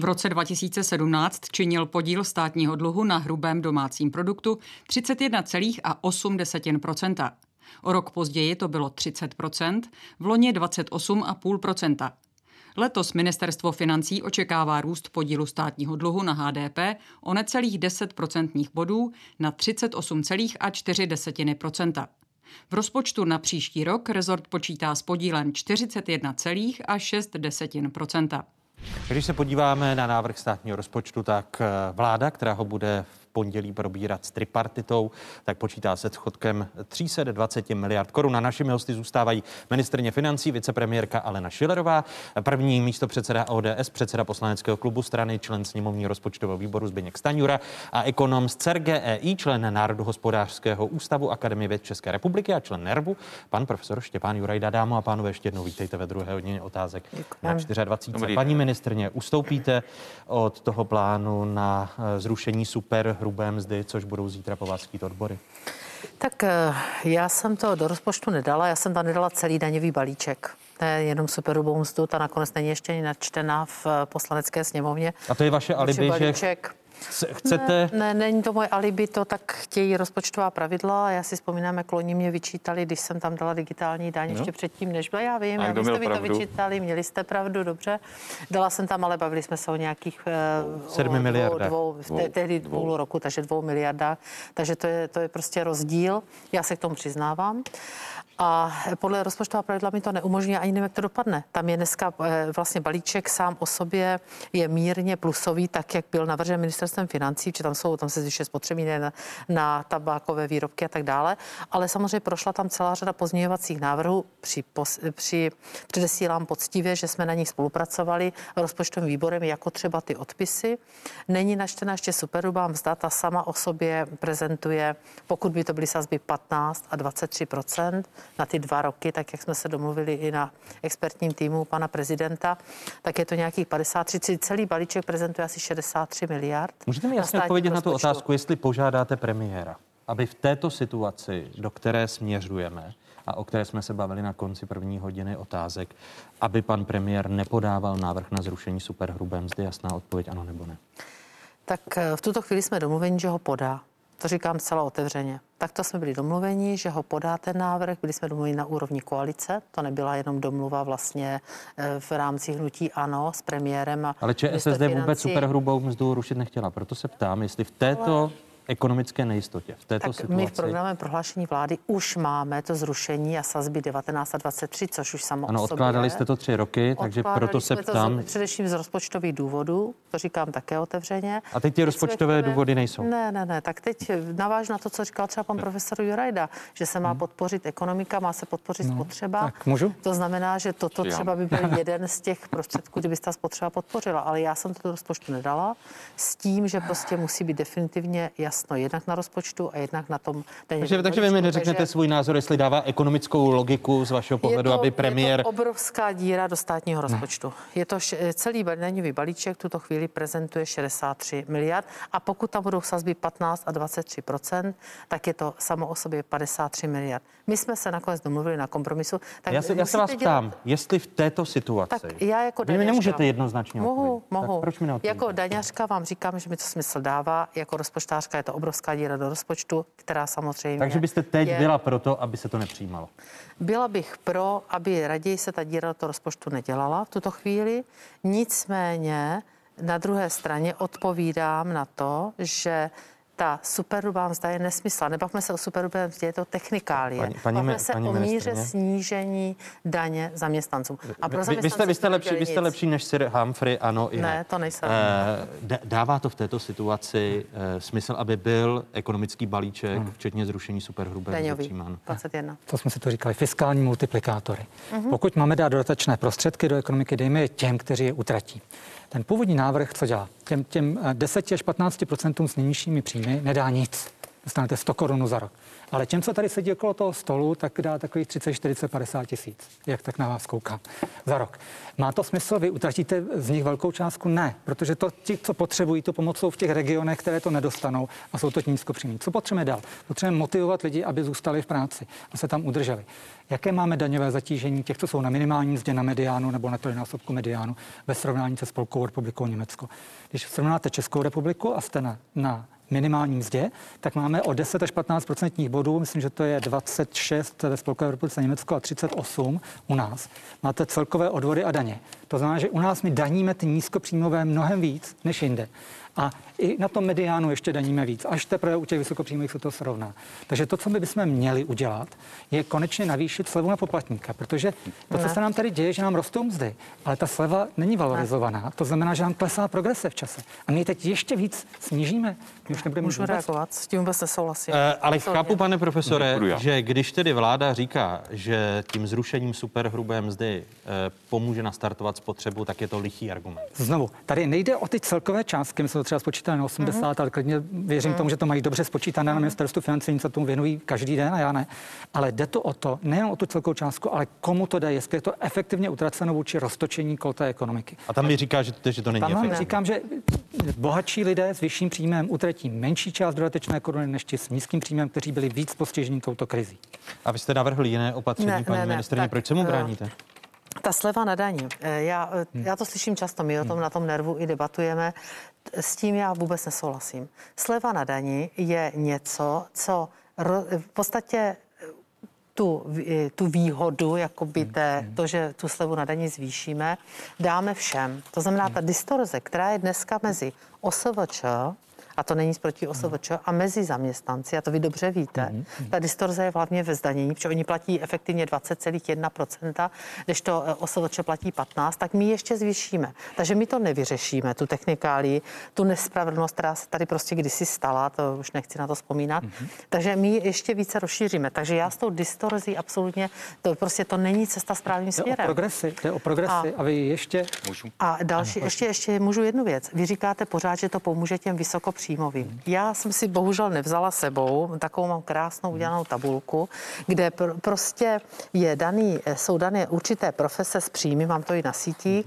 a tam je uvedeno, že vlastně když těch 15, že většina lidí by mělo 15%, protože 80 je nad čtyřnásobek průměrné mzdy, což je zhruba těch 140 tisíc, je u nás asi jenom 80 tisíc lidí, to vy víte, to je prostě malá skupinka.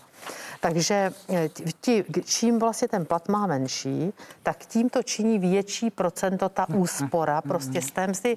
Takže já si prostě myslím, že to, že to pomůže a že ty peníze prostě bychom do té ekonomiky dostali. Nízkopříjmovým nula, ten nula, efekt měl, ale ta díra, že to je obrovská díra, to je pravda. Uh, pane Samozřejmě, předsedo, ano, vy, vy, vy podpoříte v této situaci ten pozměňovací návrh Andreje Babiše? Tak pozměňovací návrh Andreje Babiše je obsaný náš program a náš návrh který leží v poslanecké sněmovně dva roky, už déle, dva až čtvrt roku. Je to teď vhodné ho přijímat v této situaci? Je. Já si myslím, že ano. Uh, těch možností, jak snížit daňové zatížení několik, o jedné mluvil pan profesor, já s tím naprosto souhlasím. Ta základní slava na poplatníka vlastně zajišťuje progresy ve zdanění. Hmm. Progresy. Já jsem příznivec jedné sazby u daně z příjmu fyzických osob, ale současně díky tomu tam ta progrese prostě existuje, když bude hmm. jedna sazba. 12 let se nezvedla. Je to z roku 2008 hodnota. To znamená, je to v neprospěch těch nízkopříjmových hmm. skupin. A ta cesta dát, zvýšit tu základní slevu na poplatníka, o které jsme hlasovali asi šestkrát za poslední rok v poslanecké sněmovně. Šestkrát nám to vládní většina zamítla, takže já s tím návrhem souhlasím. Navrhovali jsme 30 tisíc, což je jenom inflace za těch 12 let plus kousek tomu, ať se to zaokroluje, se dobře dělí. Je cesta, jak pomoci všem stejně. Fiskálně všem stejně. Eh, cesta zrušení té superhrubé mzdy, nebavíme se o zrušení snížení daně, to je klíčové. Superhrubá nebo hrubá záleží na té sazbě, která bude. Snížení daně. Je cesta, jak podpořit střední třídu, to si řekněme otevřeně. Hmm myslím, že pan profesor má pravdu, nízkopříjmově to pomůže mnohem méně než střední třídě.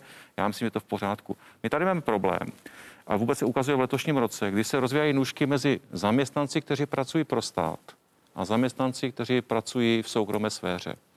A teď nechci na nikoho ukazovat, nebo říkám, ale všichni zaměstnanci, kteří pro stát, mají celou dobu 100% příjmu. Což se v soukromé sféře prostě nemůže podařit. Přitom soukromá sféra platí ty daně a vytváří to, co pak stát přerozděluje.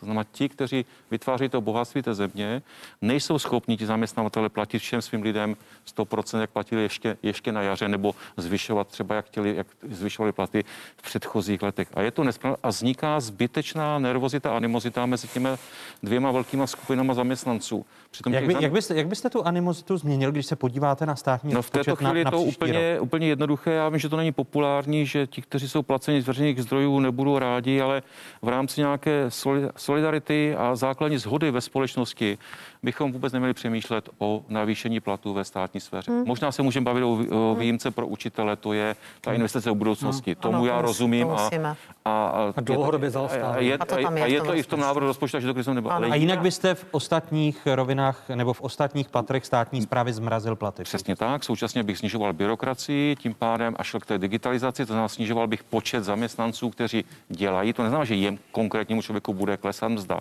ale takové to navýšení se bude 2, 3, 4 pro tu velkou skupinu zaměstnanců, kteří mají v této chvíli to štěstí, že pracují pro stát a ti ostatní, kteří mnohem místo štěstí nemají, a nedívají se na to dobře a mají pravdu. Eh, bavíme se, profesore, bavíme pod, se celou dobu, pardon, ještě dvě, dvě věty. Celou dobu jsme se v první hodině bavili o tom, že bude dopad na ekonomiku díky hmm. tomu, že musíme zvládnout tu pandemii a ten nárůst bude. Ať chceme, aby byl co nejmenší, ale reálně bude. A první dopad na tu soukromou sféru, ne na tu státní a veřejnou. Tam budou problémy, tam budou nižší příjmy, tam můžou být problémy v konkrétních hmm. rodinách, že nebudou mít příjmy. A ta super, to, to snížení daně vlastně znamená, že si pomůžou i ti té soukromé sféře. Proto to podporuji i v této době. Samozřejmě bylo mnohem lepší, bychom to dělali v tom roce 2018, když jsme to navrhovali, protože to bylo v období konjunktury a byla dobrá, dobrá výchozí pozice k tomu, aby se to schválilo. Ale myslím si, že právě proto, aby se polepšily finančně i ty rodiny, které pracují v soukromém sektoru, bylo dobré to schválit. Mě jenom těší, když jsme to navrhli před dvěma lety, tak jsme odhadli dopad na 50 miliard do státního rozpočtu. Tehdy nám vláda nás trhala, že to bude mnohem víc. A teď, když to vláda chce podpořit taky, tak došla vlastně k podobnému číslu, jako my před dvěma lety bez toho aparátu ministerstva financí. No 50 nebo 53 je. Pane profesore, vy, vy byste se přikláněl s výjimkou To je ten základní důvod, proč to chceme podpořit. Samozřejmě je nesmysl na dva roky. To si myslím, že ten systém jenom zkomplikuje. Učitelů uh, zmrazit eh, mzdy ve státní správě v tomto okamžiku? Já bych se snažil v rámci rozpočtových omezení dostat ty dodatečné prostředky těm, kteří byli nejvíc postiženi touto krizí a k těm nízkopříjmovým. A z toho vyplývá ta odpověď. A pokud, takže ano, ale pokud by eh, se to bavili, jsme se bavili o snižování eh, celkového počtu státních zaměstnanců, tak fajn, ale ne plošně. Ano, no, samozřejmě. Ne, už jsme zažili tolikrát, že, že se snižuje bez ohledu na to, kde, kde to důležité. A souhlasím s paní ministriní, že tu OSVČ u nás mají extrémně nízké celkové daňové zatížení v porovnání se zaměstnanci a že to je také potřeba se tomu věnovat, ale v tuhle chvíli, pokud dělal daňovou reformu, tak bych i třeba nechal sazby na místě, ale hlavně navýšil slavu na poplatníka. No. Tak, tak eh, to paní ministrně neudělá. Marian, my bychom pro ní hlasovali, ale bohužel proto není většina. Sly, slyšel jste, eh, pane profesore, že paní ministrně s tímto návrhem nesouhlasí. Paní ministrně, eh, když máte ještě týden na přípravu státního rozpočtu na příští rok. Do vlády. Do vlády. Ano, do, do vlády, protože v poslanecké ano. sněmovně. A propo, vy, vy dlužíte ještě poslanecké sněmovně, jste si toho vědoma, mm-hmm. že dlužíte mm. a nenaplnila jste usnesení, které žádá vládu ano, aby zpracovala psala, koncepci konsolidace. Ano, na, to jsem, na to jsem samozřejmě, ale já bych chtěla ještě reagovat i na ano, to budete. Na to jsem reagovala, psala jsem panu premiérovi, takže předpokládám, že už jde odpověď. Je to ve střednědobém výhledu a dokud ho neschválí vláda, tak to nemohu poslat. Takže po schválení vládou, což by mělo být 19. října v pondělí, odejde vlastně a do konce října to odejde celé ve střednědobém Takže jste, výhledu. jste si vědoma toho, že jste ano, nenaplnila usnesení Ano, protože jsem ho technicky naplnit nemohla, na to jsem reagovala písemně. A uh, předložíte to tedy uh, příští týden? Je to součást střednědobého výhledu. Příští týden do poslanecké sněmovny. Ano. Uh, budete s ohledem na tu nedobrou situaci, která teď mhm. nastává mm-hmm. v ekonomice kvůli druhé vlně pandemie, zmražovat platy ve státní správě? Já jsem to do rozpočtu navrhla do rozpočtu státního tam není, nepočítá se s žádným růstem platů státních úředníků, to znamená, je, tam, je to tam zmrazeno. Objem stejný. Objem je tam stejný, eh, je tam hmm. pouze učitelé jsou hmm. výjimkou, hmm. protože tam jsme slíbili 45 tisíc a to, takže tam navyšujeme o skoro 20 miliard vlastně tu rozpočtu. To je dlouhodobá investice. Tam je to dlouhodobá investice a prostě tam musíme, a slíbili jsme to, oni s tím počítají, takže musíme to dodržet. Takže já s tím takhle počítám, počítám, že zítra mě čeká tvrdá debata na tripartitě na toto téma, ale já prostě v tuto chvíli... Budete tedy trvat na zmražení? Budu trvat a dokonce já to eh, takhle počítám jako jeden z konzolidačních kroků nebo té, té strategie konzolidační, že by se s tím zmrazením počítalo i v těch dalších, v tom střednědobém výhledu. Takže, Kolik se tím ušetří? Uh, tak ušetří se tím, já nevím, řádově možná nějaký, záleží, jaká by byla valorizace, že jo, to těžko prostě odhadnout. Pokud bychom šli jenom o inflaci, tak se bavíme o nějaké částce 4-5 miliard určitě. A jaké jsou ty další konsolidační kroky? Protože eh, když si poslechneme za pár uh-huh. okamžiků Jiřího Dolejše, uh-huh. ekonomického experta KSČM, uh-huh. tak zjevně se ukazuje, že letos to budete mít velmi těžké, uh-huh. protože po eh, prohraných volbách pro KSČM se jasně ukazuje, že nejsou spokojeni s výší toho deficitu i jeho strukturou. Poslechněme si slova Jiřího Dolejše. Je to velmi těžký oříšek, takže zdaleka nejsme připraveni ho rozlousknout a bude muset následovat ještě celá řada jednání, zejména pokud jde o to, aby daňové příjmy, které naplňují příjmovou stránku státního rozpočtu, aby buď vypadaly lépe, anebo byly skutečně jenom dočasné a vlastně jsme tím avizovali zásadnější reformu daňového mixu. Počítáte s tím, že komunisté nemohou, pod, eh, že nemusí podpořit státní rozpočet na příští rok? Tak já s nimi jednám. Případně jsem ochotná jednat s kýmkoliv dalším, kdo by jednat chtěl. Eh, tak, tak jak to deklaruji neustále, jednám s nimi už v průběhu přípravy toho státního rozpočtu, bavíme se o tom, zase mě čeká další série jednání a já udělám všechno pro to, abych tu podporu sehnala, protože já si myslím, že úplně nejhorší by bylo pro nás v této chvíli krizové, v těchto krizových letech ještě mít rozpočtové provizorium. Takže Vy si připravujete podporu... se na tu variantu rozpočtového provizoria? Tak ta je daná zákonem o rozpočtových pravidlech, tam je jasně dané, že ne, ale na, všechny... tu, na tu možnost, že se vám nepodaří pro rozpočet získat ne, podporu. Ne, zatím si to nepřipouštím. Udělám všechno pro to, abych tu podporu sehnala, protože rozpočtové provizorium, jenom připomenu, znamená 10% všech eh, vlastně jít na 10 výdajů eh, těch jednotlivých eh, kapitol a vlastně rozhoduje o tom minister financí, to si myslím, že by byla, to bylo velmi špatně, to by nás hodilo úplně ještě mnohem do horší pozice než teď. Eh, rozpočtové provizorium? Ne, paní ministrině, stejně jako tak vlastně jedná jenom jedním směrem po rudé, jenom, jedna vlastně jenom s komunisty. Já Ale ráda i modré. Samozřejmě, no tak když půjdeme po modré, tak samozřejmě ale to není tak, že nám dáte rozpočet minus 320 miliard a řekněte hlasujte pro, potřebujeme většinu, jinak bude rozpočtové provizorium. Museli bychom o něm jednat. ono už je vlastně teď pozdě, protože v té sněmovně se to hrozně těžko mění. To znamená, eh, my jsme připraveni na to jednání, ale to musí být strukturální změny v tom rozpočtu. Nevím, jestli to je vláda mentálně připravena. O tom s námi jedná. Ale já myslím, že nakonec vládnou. Vždycky se mluví s komunisty, znova se domluví s komunisty, možná tam bude nový předseda.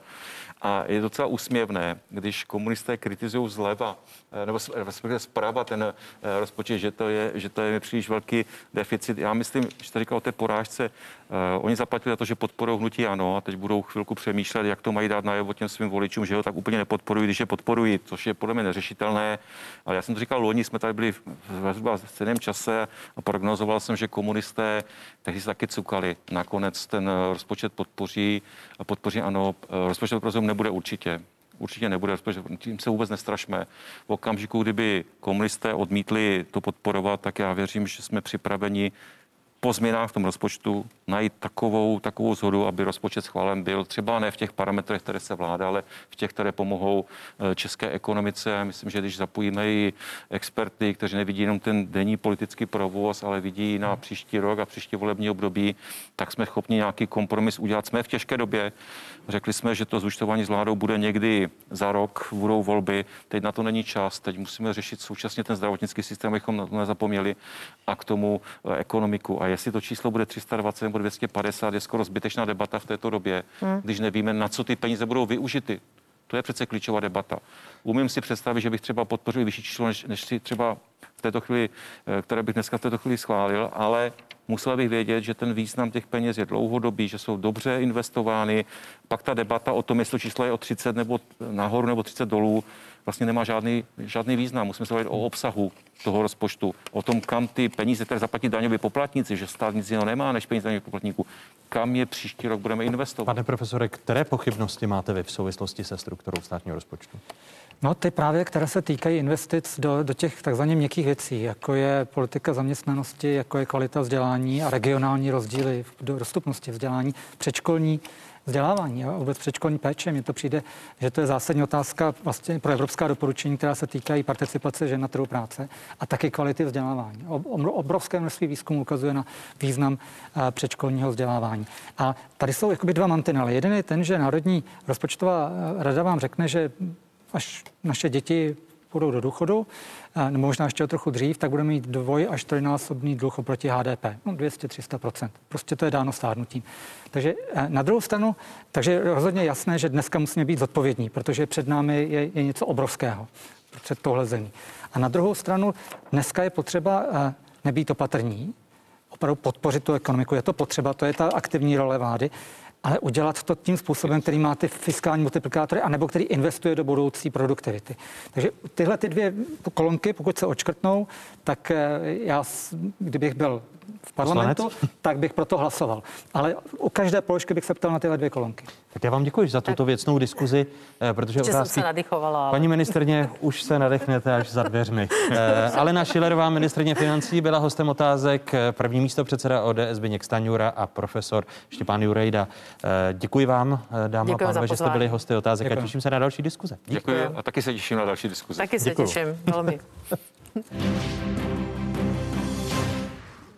Nedávné krajské volby i přes obavy z koronavirové nákazy přilákali k urnám druhý nejvyšší počet voličů v historii. Volit přišlo 37,9% voličů. Tradičně nejvíce lidí zajímají volby sněmovní a prezidentské. Například na podzim roku 2017 poslance vybíralo 61% oprávněných voličů. U prvního kola volby prezidenta v roce 2018 jich bylo o procentní bod více. Volební účast zase není nějak fantastická, abychom si řekli, že prostě necelých 62% při přímé volbě prezidenta, že je úplně ideální. Ještě menší zájem lidé projevují o evropské volby. Naposledy se zúčastnila necelá třetina voličů. Vůbec nejméně lidí pak hlasuje ve druhém kole voleb do Senátu.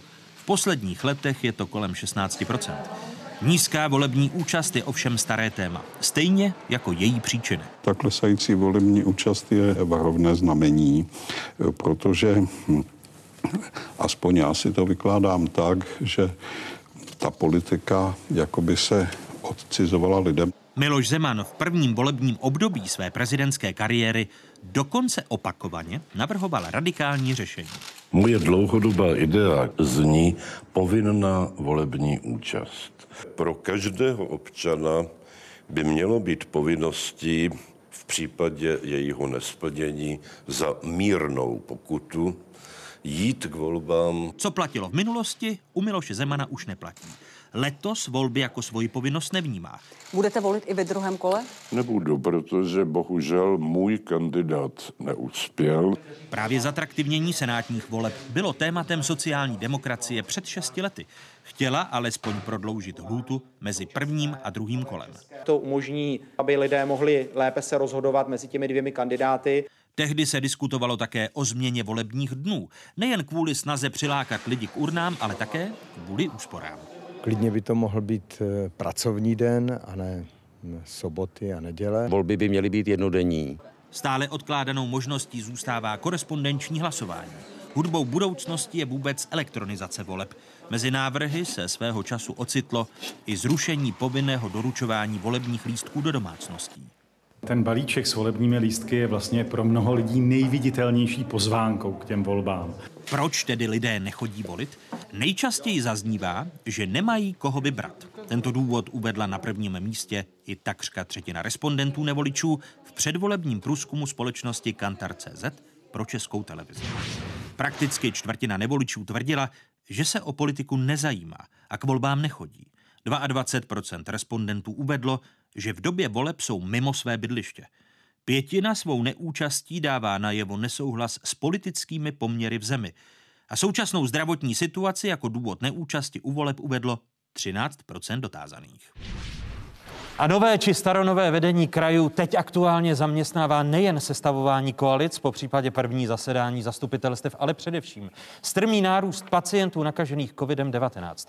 Regionální nemocnice musí podle hejtmanů omezovat hrazené výkony kvůli tomu, že nárůst počtu pacientů i zdravotníků nakažených novým typem koronaviru výrazně narůstá. Nemohou tak naplnit plány, tedy krajské nemocnice, se kterými počítá úhradová vyhláška. A dalšími hosty otázek jsou avizovaní kandidátka na post hejtmanky Českého kraje, starostka města Mnichovice Petra Pecková ze stanu. Vítejte, hezký dobrý den. Hezký dobrý den. Mé pozvání přijal i stávající hejtman Moravskosleského kraje, poslanec Ivo Vondrák. Pane profesore, vítejte, hezký dobrý, dobrý den. den.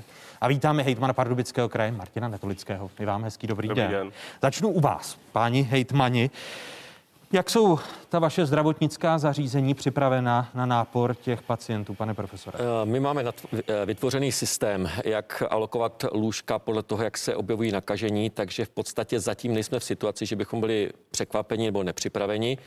Eh, nicméně pravda je taková, že z toho eh, čtyřstupňového systému jsme dneska už eh, vlastně v tom předposledním. Takže to znamená, že se tady už objevují potřeby hm, rušit plánovanou léčbu, plánované lékařské zásahy, elektivní zásahy. To znamená, to jsou věci, které teďka se řeší. Trošku máme problém v tom, že nám některé nemocnice odmítají přijímat akutní pacienty, které přiváží záchranná služba, takže to už budeme také řešit na krizovém štábu, protože to je pro nás nepřijatelné, je to de facto porušení porušení zákona. Ale t- Jsou to časté říct, případy? Eh, bohužel se to stává a mám prostě případ, kdy skutečně pacient v sanitce, který byl intubovaný, prostě nebyl přijmut na, eh, nebyl přijat na jednu z nemocnic s odůvodněním, že prostě už tam nemají místo, ale prostě to není možné. My právě máme proto nastavit ten systém a prostě musí ta místa mít a musí být alokovány na to, abychom mohli tyto akutní případy ošetřovat. Takže to je takový, bych řekl, ten nešvar, který mimochodem se už děl v rámci první vlny. To není nic úplně nového. Jak Takže... je možné, že pokračuje? No, eh, to je samozřejmě, to je právě to, co jsme se snažili vyřešit tehdy na eh, té naší asociace krajů, kdy tedy panu premiéru se to moc nelíbilo a já jsem právě říkal, že prostě toto nemá daný okamžik systémové řešení a to, že potom nahlásíme tu dotyčnou nemocnici na pojišťovnu zdravotní, to neřeší problém toho, toho akutního pacienta. Takže to teďka chceme řešit. V pondělí máme krizový štáb, takže... Jakým, jakými nástroji je možné to vyřešit? No tak samozřejmě, no tak my jsme už to předáváme na ústřední krizový štáb, kde prostě dáváme ty nemocnice, máme celý záznam těch příběhů tak, jak se staly a prostě budeme požadovat, aby se v podstatě začalo na tyto nemocnice, na toto zdravotnická zařízení, které nejsou naše krajská. To jsou jasné. soukromá. To jsou, no, ne, ne, ne, vždycky soukromá, jsou to třeba zřizovaná městem či jinými, jinými zřizovateli, ale pravda je taková, že prostě je to nepřijatelné a musíme prostě nastavit ten systém a je to právě, řekněme, i úkol pro ústřední krizový štáb, aby v podstatě přijal opatření tohoto typu. Eh, v Pardubickém kraji zatím není ten nejhůře nakažený okres, ten je eh, v kraji sousedním, pane hejtmane, a to v Náchodě, kde je největší počet pacientů s COVID-19 na 100 tisíc obyvatel. Jak je ale vaše nemocnice a vaše krajská zařízení, jak jsou připravené na nápor pacientů? Tak ono se dá říci, že je to všude podobné, protože opravdu enormní nárůst je i v Pardubickém kraji, byť naše okresy jsou v tuto chvíli podle semaforu v oranžové barvě, ale je faktem, že jsem byl upozorněn našimi nemocnicemi na podobnou situaci, to znamená nenaplnění výkonnosti v roce 2020, i ta upravená úhradová vyhláška, o které eh, byla debata, že vychází vstříc s zdravotnickým zařízením a to, že musí mít alespoň 82% výkonnosti oproti předchozím obdobím, tak pravděpodobně naplněná nebude. Ale na druhou stranu eh, nezabývejme se jenom ekonomikou. V tuto chvíli je především důležité to, co říkal kolega Vondrák, a to je zajištění dostatečného počtu lůžek. Nám se také postupně plní. Ten trend, řekněme, z těch indikovaných pacientů nebo těch indikovaných osob, z nichž je dneska už až 30% pozitivních, tak ukazuje, že prostě nárůsty budou. Stejně tak jsou nárůsty i hospitalizovaných osob a dokonce i s těžkým průběhem. Čili my se na to chystáme. Opět to bylo podobně jako Moravskosleském kraji tématem našeho krizového štábu na kraji a jsme informováni průběžně o situaci i z hlediska počtu nemocných zdravotníků, jak lékařů, tak sester, protože i tady máme některá oddělení, která prakticky byla plně eh, pozitivní, možná často, a to je potřeba říci, že někdy nastává i mezi zdravotníky ne zcela úplně zodpovědné chování, ale to je prostě skutečnost. Eh, Petra Pecková, eh, teprve hejtmankou bude, už se bavíte s vaší předchůdkyní Jaroslavou Pokornou Jermanovou právě o předávání vedení kraje v této nelehké situaci, především právě co se týče kapacit krajských nemocnic a reprofilizace lůžek? Tak ano, zatím jsem taková hejtmanka na čekačce nebo ve sportovní terminologii na střídačce, nicméně snažím se teď co nejrychleji seznámit s tou situací, protože si myslím, že je nesmírně důležité, aby v téhle době prostě předání těch žezel proběhlo co nejrychleji a aby nebyla ohrožena prostě ani zdravotní péče, ani další péče sociální třeba o občany ve středu Českém kraji. Takže to, co se už událo, setkala jsem se s ředitelem úřadu, panem Holubem, mám schůzku příští týden hned na úterý s paní paní hejtmankou. Eh, mám schůzku s šéfem odboru eh, bezpečnosti a IZS a s krizovým eh, oddělením krajského úřadu a současně jsem kontaktovala všechny starosty obcí s rozšířenou působností, kterých je 26 a snažila se zjistit tedy situaci u nich. A kdy vy počítáte a, s tím, že oficiálně nastoupíte do funkce? A, tak to dost dobře nemohu říci, protože samozřejmě nevím, jestli budou podány nějaké žaloby a jestli budou napadnuty výsledky voleb. Nevím, za jak dlouho budou případně ty žaloby projednány a nevím, kdy paní hejtmanka svolá ustavující zastupitelstvo. Takže já si myslím, že podle termínu ten snad úplně nejzaší termín je někdy 19. listopadu, jestli se nepletu. Doufám, že to bude dříve. Možná už celá řada věcí se uděje. Nicméně situace ve středních Čechách je taková, že je nakažených, nakažených zhruba 7 tisíc lidí a nemocnice opravdu mají poslední volné lůžkové kapacity, omezují zcela zásadně výkony v těch plánovaných operacích. Třeba Benešovská nemocnice má zavřené, třeba na Orl už lůžkové oddělení, protože veškerý personál je právě jako podpora covidových lůžek a je to tak stejné eh, i v dalších nemocnicích, takže jde tam o jednotky lůžek a bohužel to, co mě mrzí nejvíc, je to, že eh, ty zprávy, které dostávám a o nich tady mluvili kolegové, jsou vlastně velmi podobné. Eh, jedná se třeba o to, že když je pacient, který je ve velmi těžkém stavu, tak nemocnice neví, kam ho přeložit, přestože se tvrdí, že ještě volná lůžka jsou.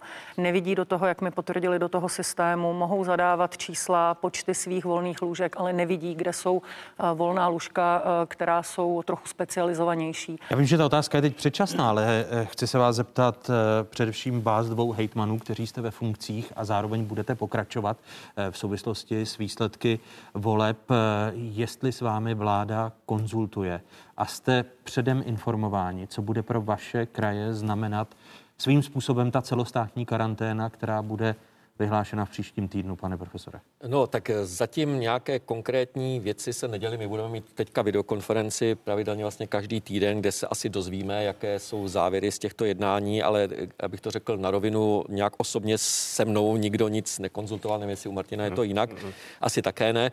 Já si myslím, že eh, zcela určitě eh, ta situace se dramaticky zhoršila ke konci týdne. O tom není sporu. Eh, byť si myslím, že ten těch 8300 je takový spíš možná, že se něco dodělalo ještě z minulých dnů.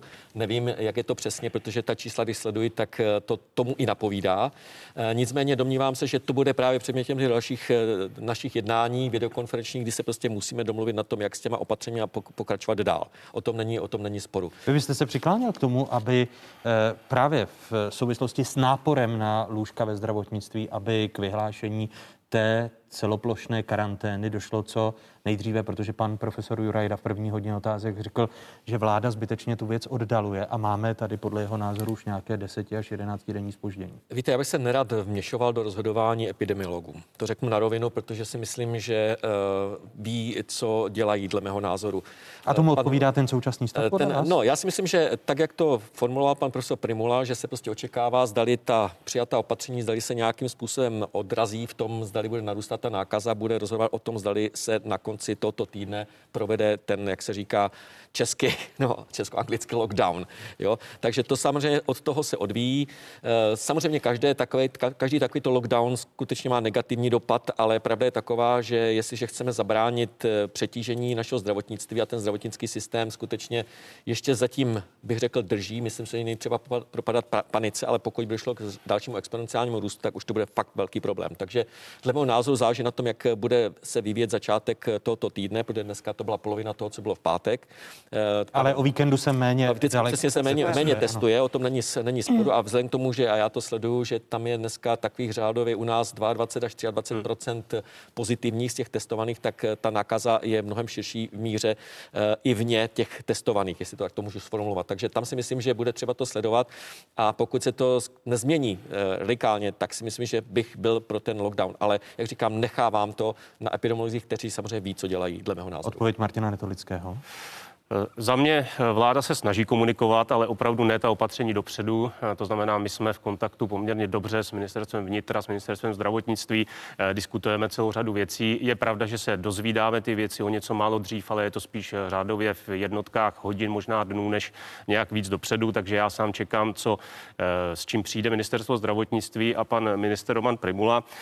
Na druhou stranu ten apel, který zaznívá v tuto chvíli od všech, a nejenom politiků, ale i odborníků, odborníků eh, dodržovat opatření, tak je podle mě ten základ, protože ten lockdown opravdu ta česká ekonomika eh, těžko může unést. Vidíme obrovské daňové propady už v této době a teď je otázka, co by nastalo při dalším vypnutí ekonomiky, čili je no, to no, ale de, de facto, že vstoupím do vaši, vašich slov, tak stejně eh, de facto v tom lockdownu jsme, hmm. podíváme-li se na dopady těch dosavadních opatření na život rodin a, a na fungování, na fungování podniku. Vy jste, pane hejtmane, tady mluvil o těch dopadech i do rozpočtů krajů mhm, a stejně tak se to týká i krajských nemocnic. Eh, bez kompenzace výpadku daňových příjmů v důsledku vyplácení příspěvku živnostníkům a dalším lidem, které ekonomicky poškodila epidemie koronaviru, nebudou mít eh, kraje peníze na velké investice. Varu jeden z hejtmanů. Ty peníze, které jsme dostali na silnice, jsou ty stejné peníze, které nám vláda slíbila už v prosinci loňského roku, dávno předtím, než nějaká krize s COVID-19 začala. Vydávat to teď za kompenzace je sice možné, ale není to příliš racionální zvláště v době, kdy si vláda nechala natisknout 500 miliard korun, o kterých na začátku tvrdila, že je použije na investice do infrastruktury.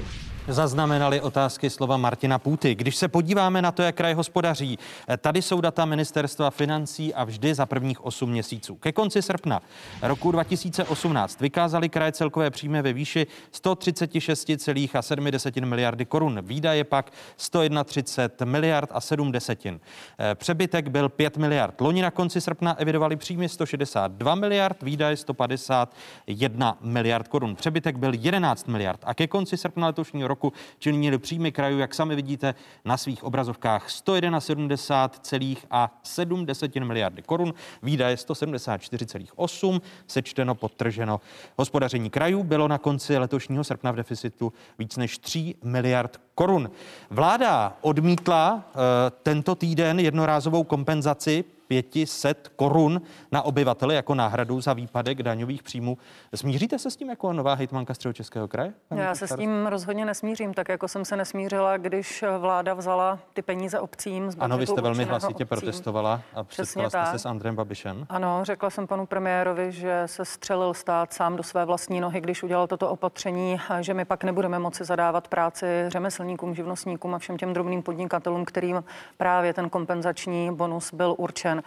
Nakonec bylo obcím 1250 korun na hlavu vráceno, nicméně krajům nebylo vráceno samozřejmě nic. Dělá to zhruba 500 korun tedy na hlavu. No, já o to bojovat budu, ale musí proto být samozřejmě podpora i ze Myslí, strany. Myslíte, že by to měl být opět eh, opakovaný nátlak krajů i v rámci nové asociace krajů České eh, republiky? Určitě, bez sporu a myslím si, že nejenom eh, bychom se měli ucházet nebo jít touto cestou, abychom získali zpátky ty peníze, které byly krajům odebrány v důsledku vyplácení kompenzačního bonusu, ale musíme se zaměřit i na změnu rozpočtového určení daní, které je nesmírně, která je nesmírně důležitá pro kraje, protože může přinést velké množství peněz a nastavit spravedlivější podmínky. A o čem podle vás vypovídá to? Protože tentokrát byl předkladatelem Pardubický kraj, respektive zastupitelstvo Pardubického kraje, když to vláda tento týden mhm. odmítla, mm-hmm. kabinet ANO a ČSSD, ale už dříve odmítl podobné předlohy Senátu nebo Libereckého kraje. Ano.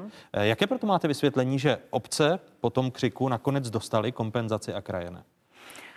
Tak já si myslím, že vzhledem k tomu, jaké bylo eh, zastoupení v těch krajích, tak eh, možná ten politický křik nebyl až tak moc slyšet jako u obcí. A já doufám, že teď se to po volbách trošku změní a že trochu více budeme hájit zájmy krajů společně. Myslíte, že to bylo, že to bylo dáno tím, že tady hegemon ano. Tak já si to neumím jako představit, jak třeba například v případě středočeského kraje, pro který je to obrovská ztráta, tak hejtmanka kraje nebránila ty peníze uh, kraje. Mm, tak já proto žádné jiné vysvětlení nemám. Překvapilo vás to rozhodnutí eh, vlády, já, pane Hejtmane? Eh, já bych chtěl říct, že my jsme vyjednávali v podstatě alternativní kompenzaci a to bylo těch 12 miliard do silnic, které jako skutečně nesmírně nutně potřebujeme. A ono těch 500 korun na jednoho obyvatele je méně. Ano, proto jsme se dohodli a já bych řekl, že to hlasování bylo poměrně e, velkou většinou. Někdo byl proti, ale jako vím, že velkou většinou jsme se shodli na tom, že teda pokud dostaneme těch 12 miliard, tak nebudeme nárokovat těch 500 korun. Jo, takhle, tak, tak to bylo to dohodnuto. Na druhou stranu těch 12 miliard už slíbeno jednou bylo. V podstatě je to jako opakovaný dárek. Ale nikdy jsme je nedostali, jo? Ano, takže právě. jako opakovaný dárek možná ano, ale v každém případě... Takže se raději spokojíte s opakovaným dárkem, který tentokrát vyjde, snad než vyjde, aby to byla snad vyjde, snad vyjde, ano, přesně tak, protože těch 12 miliard je výrazně více, než kdybychom no. dostali 500 korun na jednoho obyvatele, to je pravda. Ale e, jako já bych tady chtěl říct, že ta situace se dost, dost e, razantně mění, jo? čili já si myslím, že tady už skutečně jde do úzkých. My jsme na 81% eh, rozpočtu letošního roku, který je plánovaný na příští rok, to znamená, že určitě budeme muset nějakým způsobem hledat cesty, jak ty věci kompenzovat. Takže já si myslím, že možná dojde k tomu, že se o to budeme bavit, ale já bych chtěl tady vysvětlit, proč teda jsme se spokojili jako asociace krajů. A teďka bych to skutečně nechtěl jako definovat, že to bylo ano versus ostatní, protože víme dobře, že to vyjednával pan, pan současný předseda asociace krajů Běhounek, kdy vlastně došlo na těch 12 miliard, že prostě je pokud je dostaneme, je pro nás výhodnějších než těch 500 korun. Ale to pakový dárek, ale tak no, to v životě Jak je. se to poslouchá Martinu Netolickému? Já na to mám právě, a asi, asi to kolegu nepřekvapí, já mám zcela opačný názor, protože ten sousled eh, těch událostí eh, byl trošku jiný. Nejprve se mluvilo skutečně na asociaci krajů o kompenzaci eh, ve formě 4 miliard, které prakticky jsme dostávali od roku 2015 plus minus, a to na letošní rok a příští rok. A někdo do toho z mého pohledu nelogicky a možná možná, možná demagogicky započítal ještě takzvané IROPové evropské projekty ve výši 4 miliardy, které byly slíbené výrazně dříve, než byla pandémie. No a to téma pětistovky nastalo až poté, protože s tím přišli, nejprve jsme se o tom bavili ve souvislosti s obcemi, těch 1250 korun a logicky, když dostali obce, měli by dostat i kraje. Já jenom chci zdůraznit, a to pan, pan kolega ví stejně dobře, že vláda pustila obcím také celou řadu dotací a dokonce až takovým způsobem, že neexistovala takzvaná čára, eh, kdo byl pod čarou, nedostal, ne, ty čáry se zrušily a z ministerstva financí šly peníze, z ministerstva školství, z MMR a to bylo určeno pro obce. Čili mělo by to být, když to tak říkám, ve vztahu k samozprávám 50-50. Na jedné straně, když teda vláda pouští dotace a nakonec i kompenzaci, pro obce, měla by to udělat i pro kraje. Jsou to dvourychl, je to dvourychlostní přístup, který já prostě odmítám a kolega ví, že jsem to rozporoval, protože já nesouhlasím s tím, aby jsme rozdělovali samozprávy na eh, rovné a rovnější. A druhé, a podle co... vás jsou nejvíc poškozeny kraje a, a konkrétně už se to promítá ve vašich rozpočtech, když se znovu ano. vrátíme k té tabulce, zatím máme data právě jenom k srpnu, ta tvrdá statistická data. Jak se Je ten to... výpadek projevuje u vás? Tady pan Hejtman eh, mluvil to, o Moravskosleském Tím, že jsou to sdílené daně, tak je to prakticky totožné. Je to totožné ve všech krajích. A e, nám šlo v podstatě o jakýchsi pět takže, te, takže téměř pětina, e, pětina příjmu, no, pokud to... Zcela vážně jsme v situaci, kdy se může stát, že opravdu nebudou mít kraje na zajištění základních uh, věcí, které zajistí. Víte, vláda musí. po nás chce, abychom investovali, čerpali evropské peníze, zároveň ale se zvyšuje spolúčast na jednotlivé projekty. A z čeho to máme platit, když na druhé straně nedostaneme kompenzaci za rozhodnutí vlády, uh, které s námi vůbec nesouvisí? My vůbec nerozporujeme a nikdy jsme rozporovali kompenzační bonus pro OSVČ. Ale ten kompenzační bonus byl tak prazvláštně schválen, nebyl dostatečný rozbor v důvodové zprávě. Já jsem si ji dohledal, protože mě zajímalo, jestli skutečně, jak všichni tvrdí, věděli, o čem hlasují. Já si teda úplně jistý nejsem, protože ty dopady na rozpočty tam rozebrány nebyly. Jo?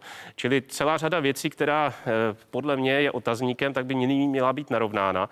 A víte, když kraje jsou v situaci před volbami a teď máte, jste premiér nebo já nevím, minister financí a máte před sebou na videokonferenci 13 eh, hejtmanů a, eh, a primátora hlavního města Prahy pár měsíců před volbami, no tak je, co máte na háku. To znamená, že jinými slovy, eh, prostě ten hřev z naší strany byl malý a byl způsobený mimo jiné i tím, že asociace, která dojížděla, tak byla velmi oslabená. A teď ten hřev bude tedy silnější, chápu? No já v to pevně věřím. A, a, a, a vemte se třeba i v hromadné dopravě, tam je obrovský propad v hromadné dopravě. Na jednu stranu teď se dělá podpora pro provozovatele autobusové dopravy, zájezdové a tak dále, ale hromadná doprava a saturace těch výpadků, tak zatím jako kde nic tu nic. No. Ja, jaký by tedy měl být nový návrh asociace a jste schopni ho tady vlastně formulovat, když se podíváte na to, jak zásadní budou i ekonomické důsledky pro tuto zemi, potažmo pro kraje v souvislosti e, s tou druhou vlnou pandemie, e, na čem by se nová asociace mohla shodnout za vás, paní starostko? Za mě určitě si myslím, že by se mohla shodnout na změně rozpočtového určení daní. Určitě bych prosazovala, aby, eh, abychom ještě jednali o navrácení tedy eh, těch peněz, o které jsme přišli vzhledem ke kompenzačnímu bonusu. A určitě si myslím, že právě to, o čem se budeme muset bavit, je, je právě řešení kompenzace za hromadnou dopravu, kde jsou obrovské ztráty. Protože já nevím, jestli... Kolik to, kolik to činí ve středočeském Ve středočeském kraji určitě 200 milionů korun. U vás v Pardubickém? No, ty, ty částky jsou samozřejmě menší vzhledem k tomu, že jsme menší kraj, kraje. ale já vám řeknu jeden dopad, který to v současné době má. My jsme s českými drahami na 10 let uzavřeli smlouvy. A teď české dráhy přichází, že chtějí ty smlouvy parametricky změnit, eh, protože tam jde o eh, takzvané riziko eh, to, toho zisku nebo ztráty na straně buď objednatele, anebo dopravce. No a u nás České dráhy přichází s tím, že stát, který je mimochodem vlastníkem, tak žádné kompenzace nechystá. Máme je platit my, a ve chvíli, kdy tedy my máme smlouvu nastavenou tak, že ta ztráta zisk je na straně dopravce, no tak to chtějí změnit, aby to bylo na naší straně. Jinými slovy, ty dopady jsou mnohem širší, než se na první pohled zdá. Já vím, že se o tom nepíše, nemluví, ale i české dráhy jako národní dopravce dneska přichází za náma.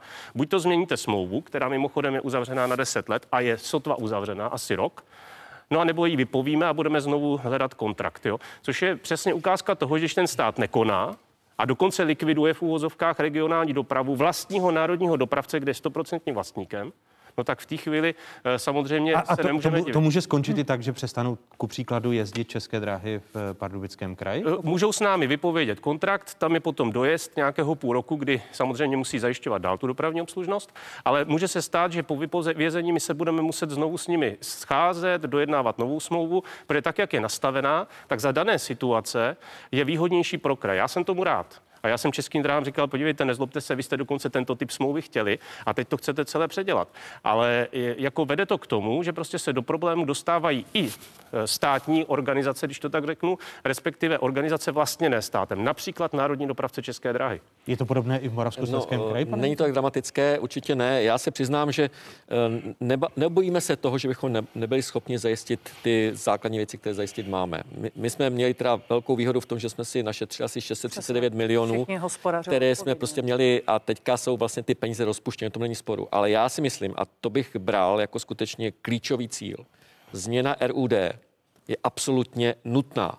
Já o ní hovořím dlouho, všichni o ní hovoříme dlouho, jde o to ji připravit. Ale argument, že můžete si změnit RUD, ale nedostanete ani korunu navíc, nemůže fungovat. Uh-huh. Protože to bude znamenat, že prostě někomu musím ubrat a někomu přidám. Takže ten, komu uberu, to neschválí a prostě nemůžeme to dát. Rozhodněte si to sami vy v asociaci krajů. To takhle nejde.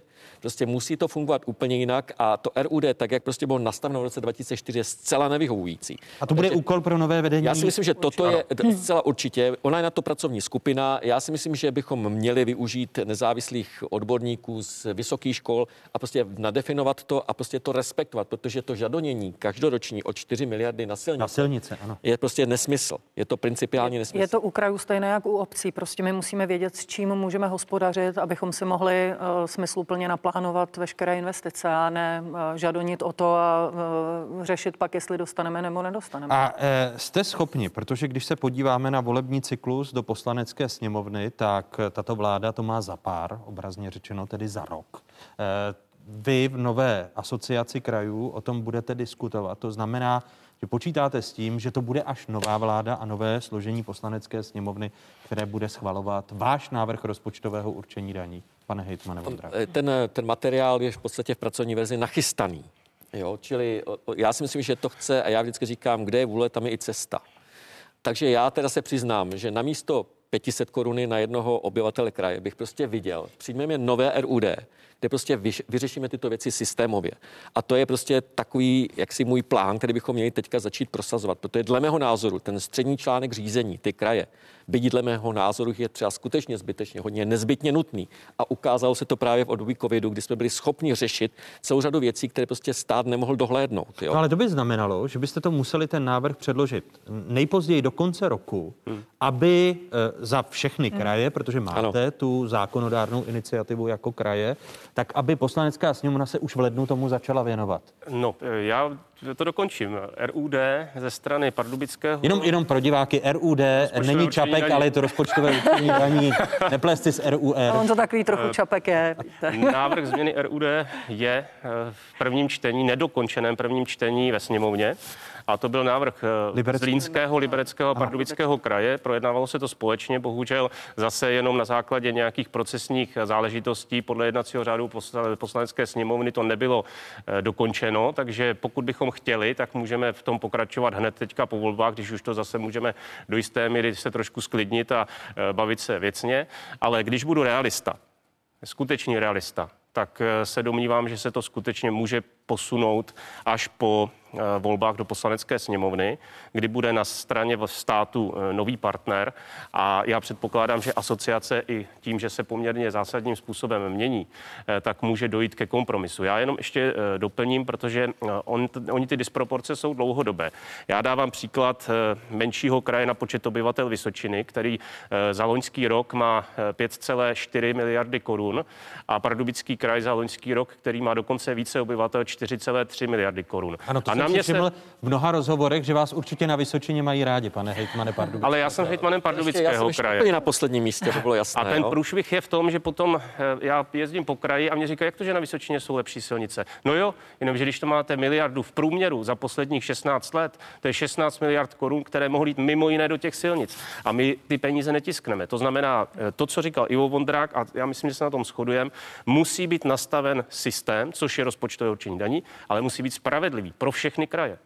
Eh, tady, eh, protože to souvisí s těmi volbami do poslanecké sněmovny a s novou vládou, eh, je to realistický pohled, pane já, jako já mám ten pocit, že tak, jak jsme seděli v asociaci krajů, tak jsme byli velmi racionální, takže já si myslím, že tam nevidím nějaký problém. A podle vás je realistické, abyste tuto dosluhující vládu ještě s takovým deficitem, který... Vzhledem k tomu, že vím, jak funguje parlament, tak tvrdím, že ne.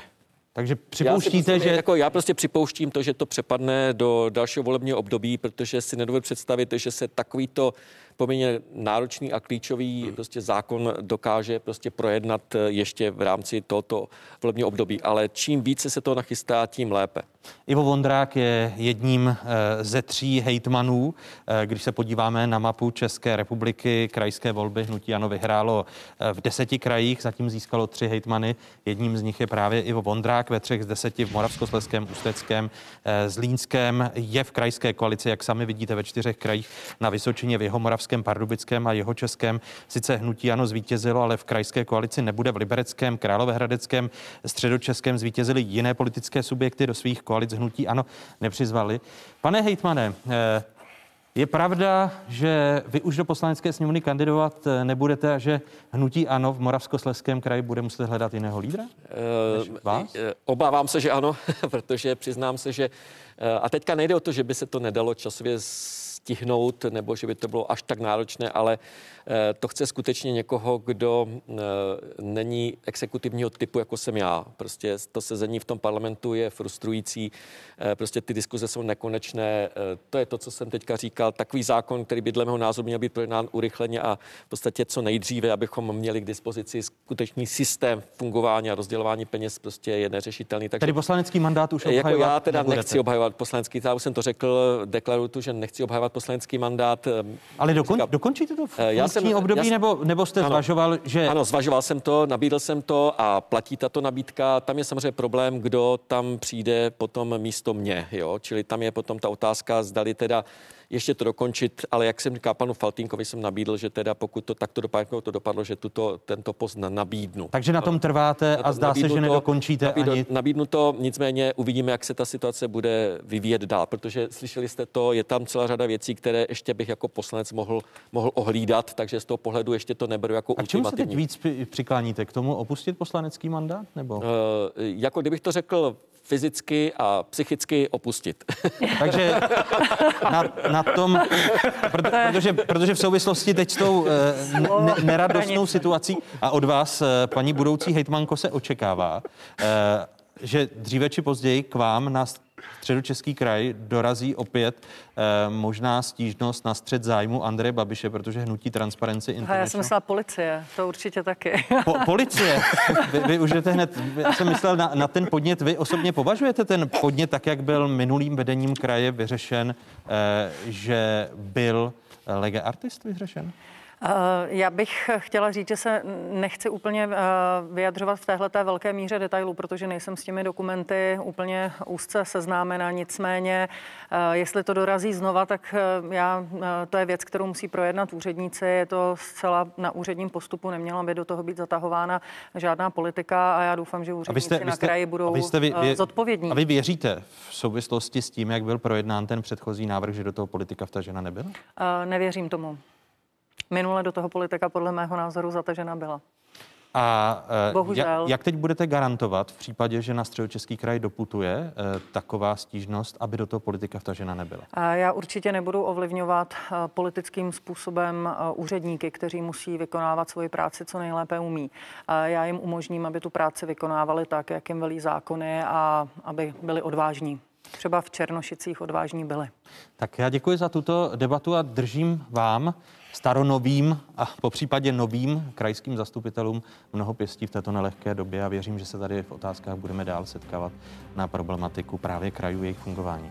Děkuji Ivo Vondrákovi, který je hejtmanem staronovým eh, Moravskosleského kraje, dále staronovému hejtmanu kraje Pardubického Martinovi Netolickému z ČSSD a děkuji také kandidátce na post hejtmanky středočeského kraje starostce města Mnichovice Petře Peckové, která je ze stanu.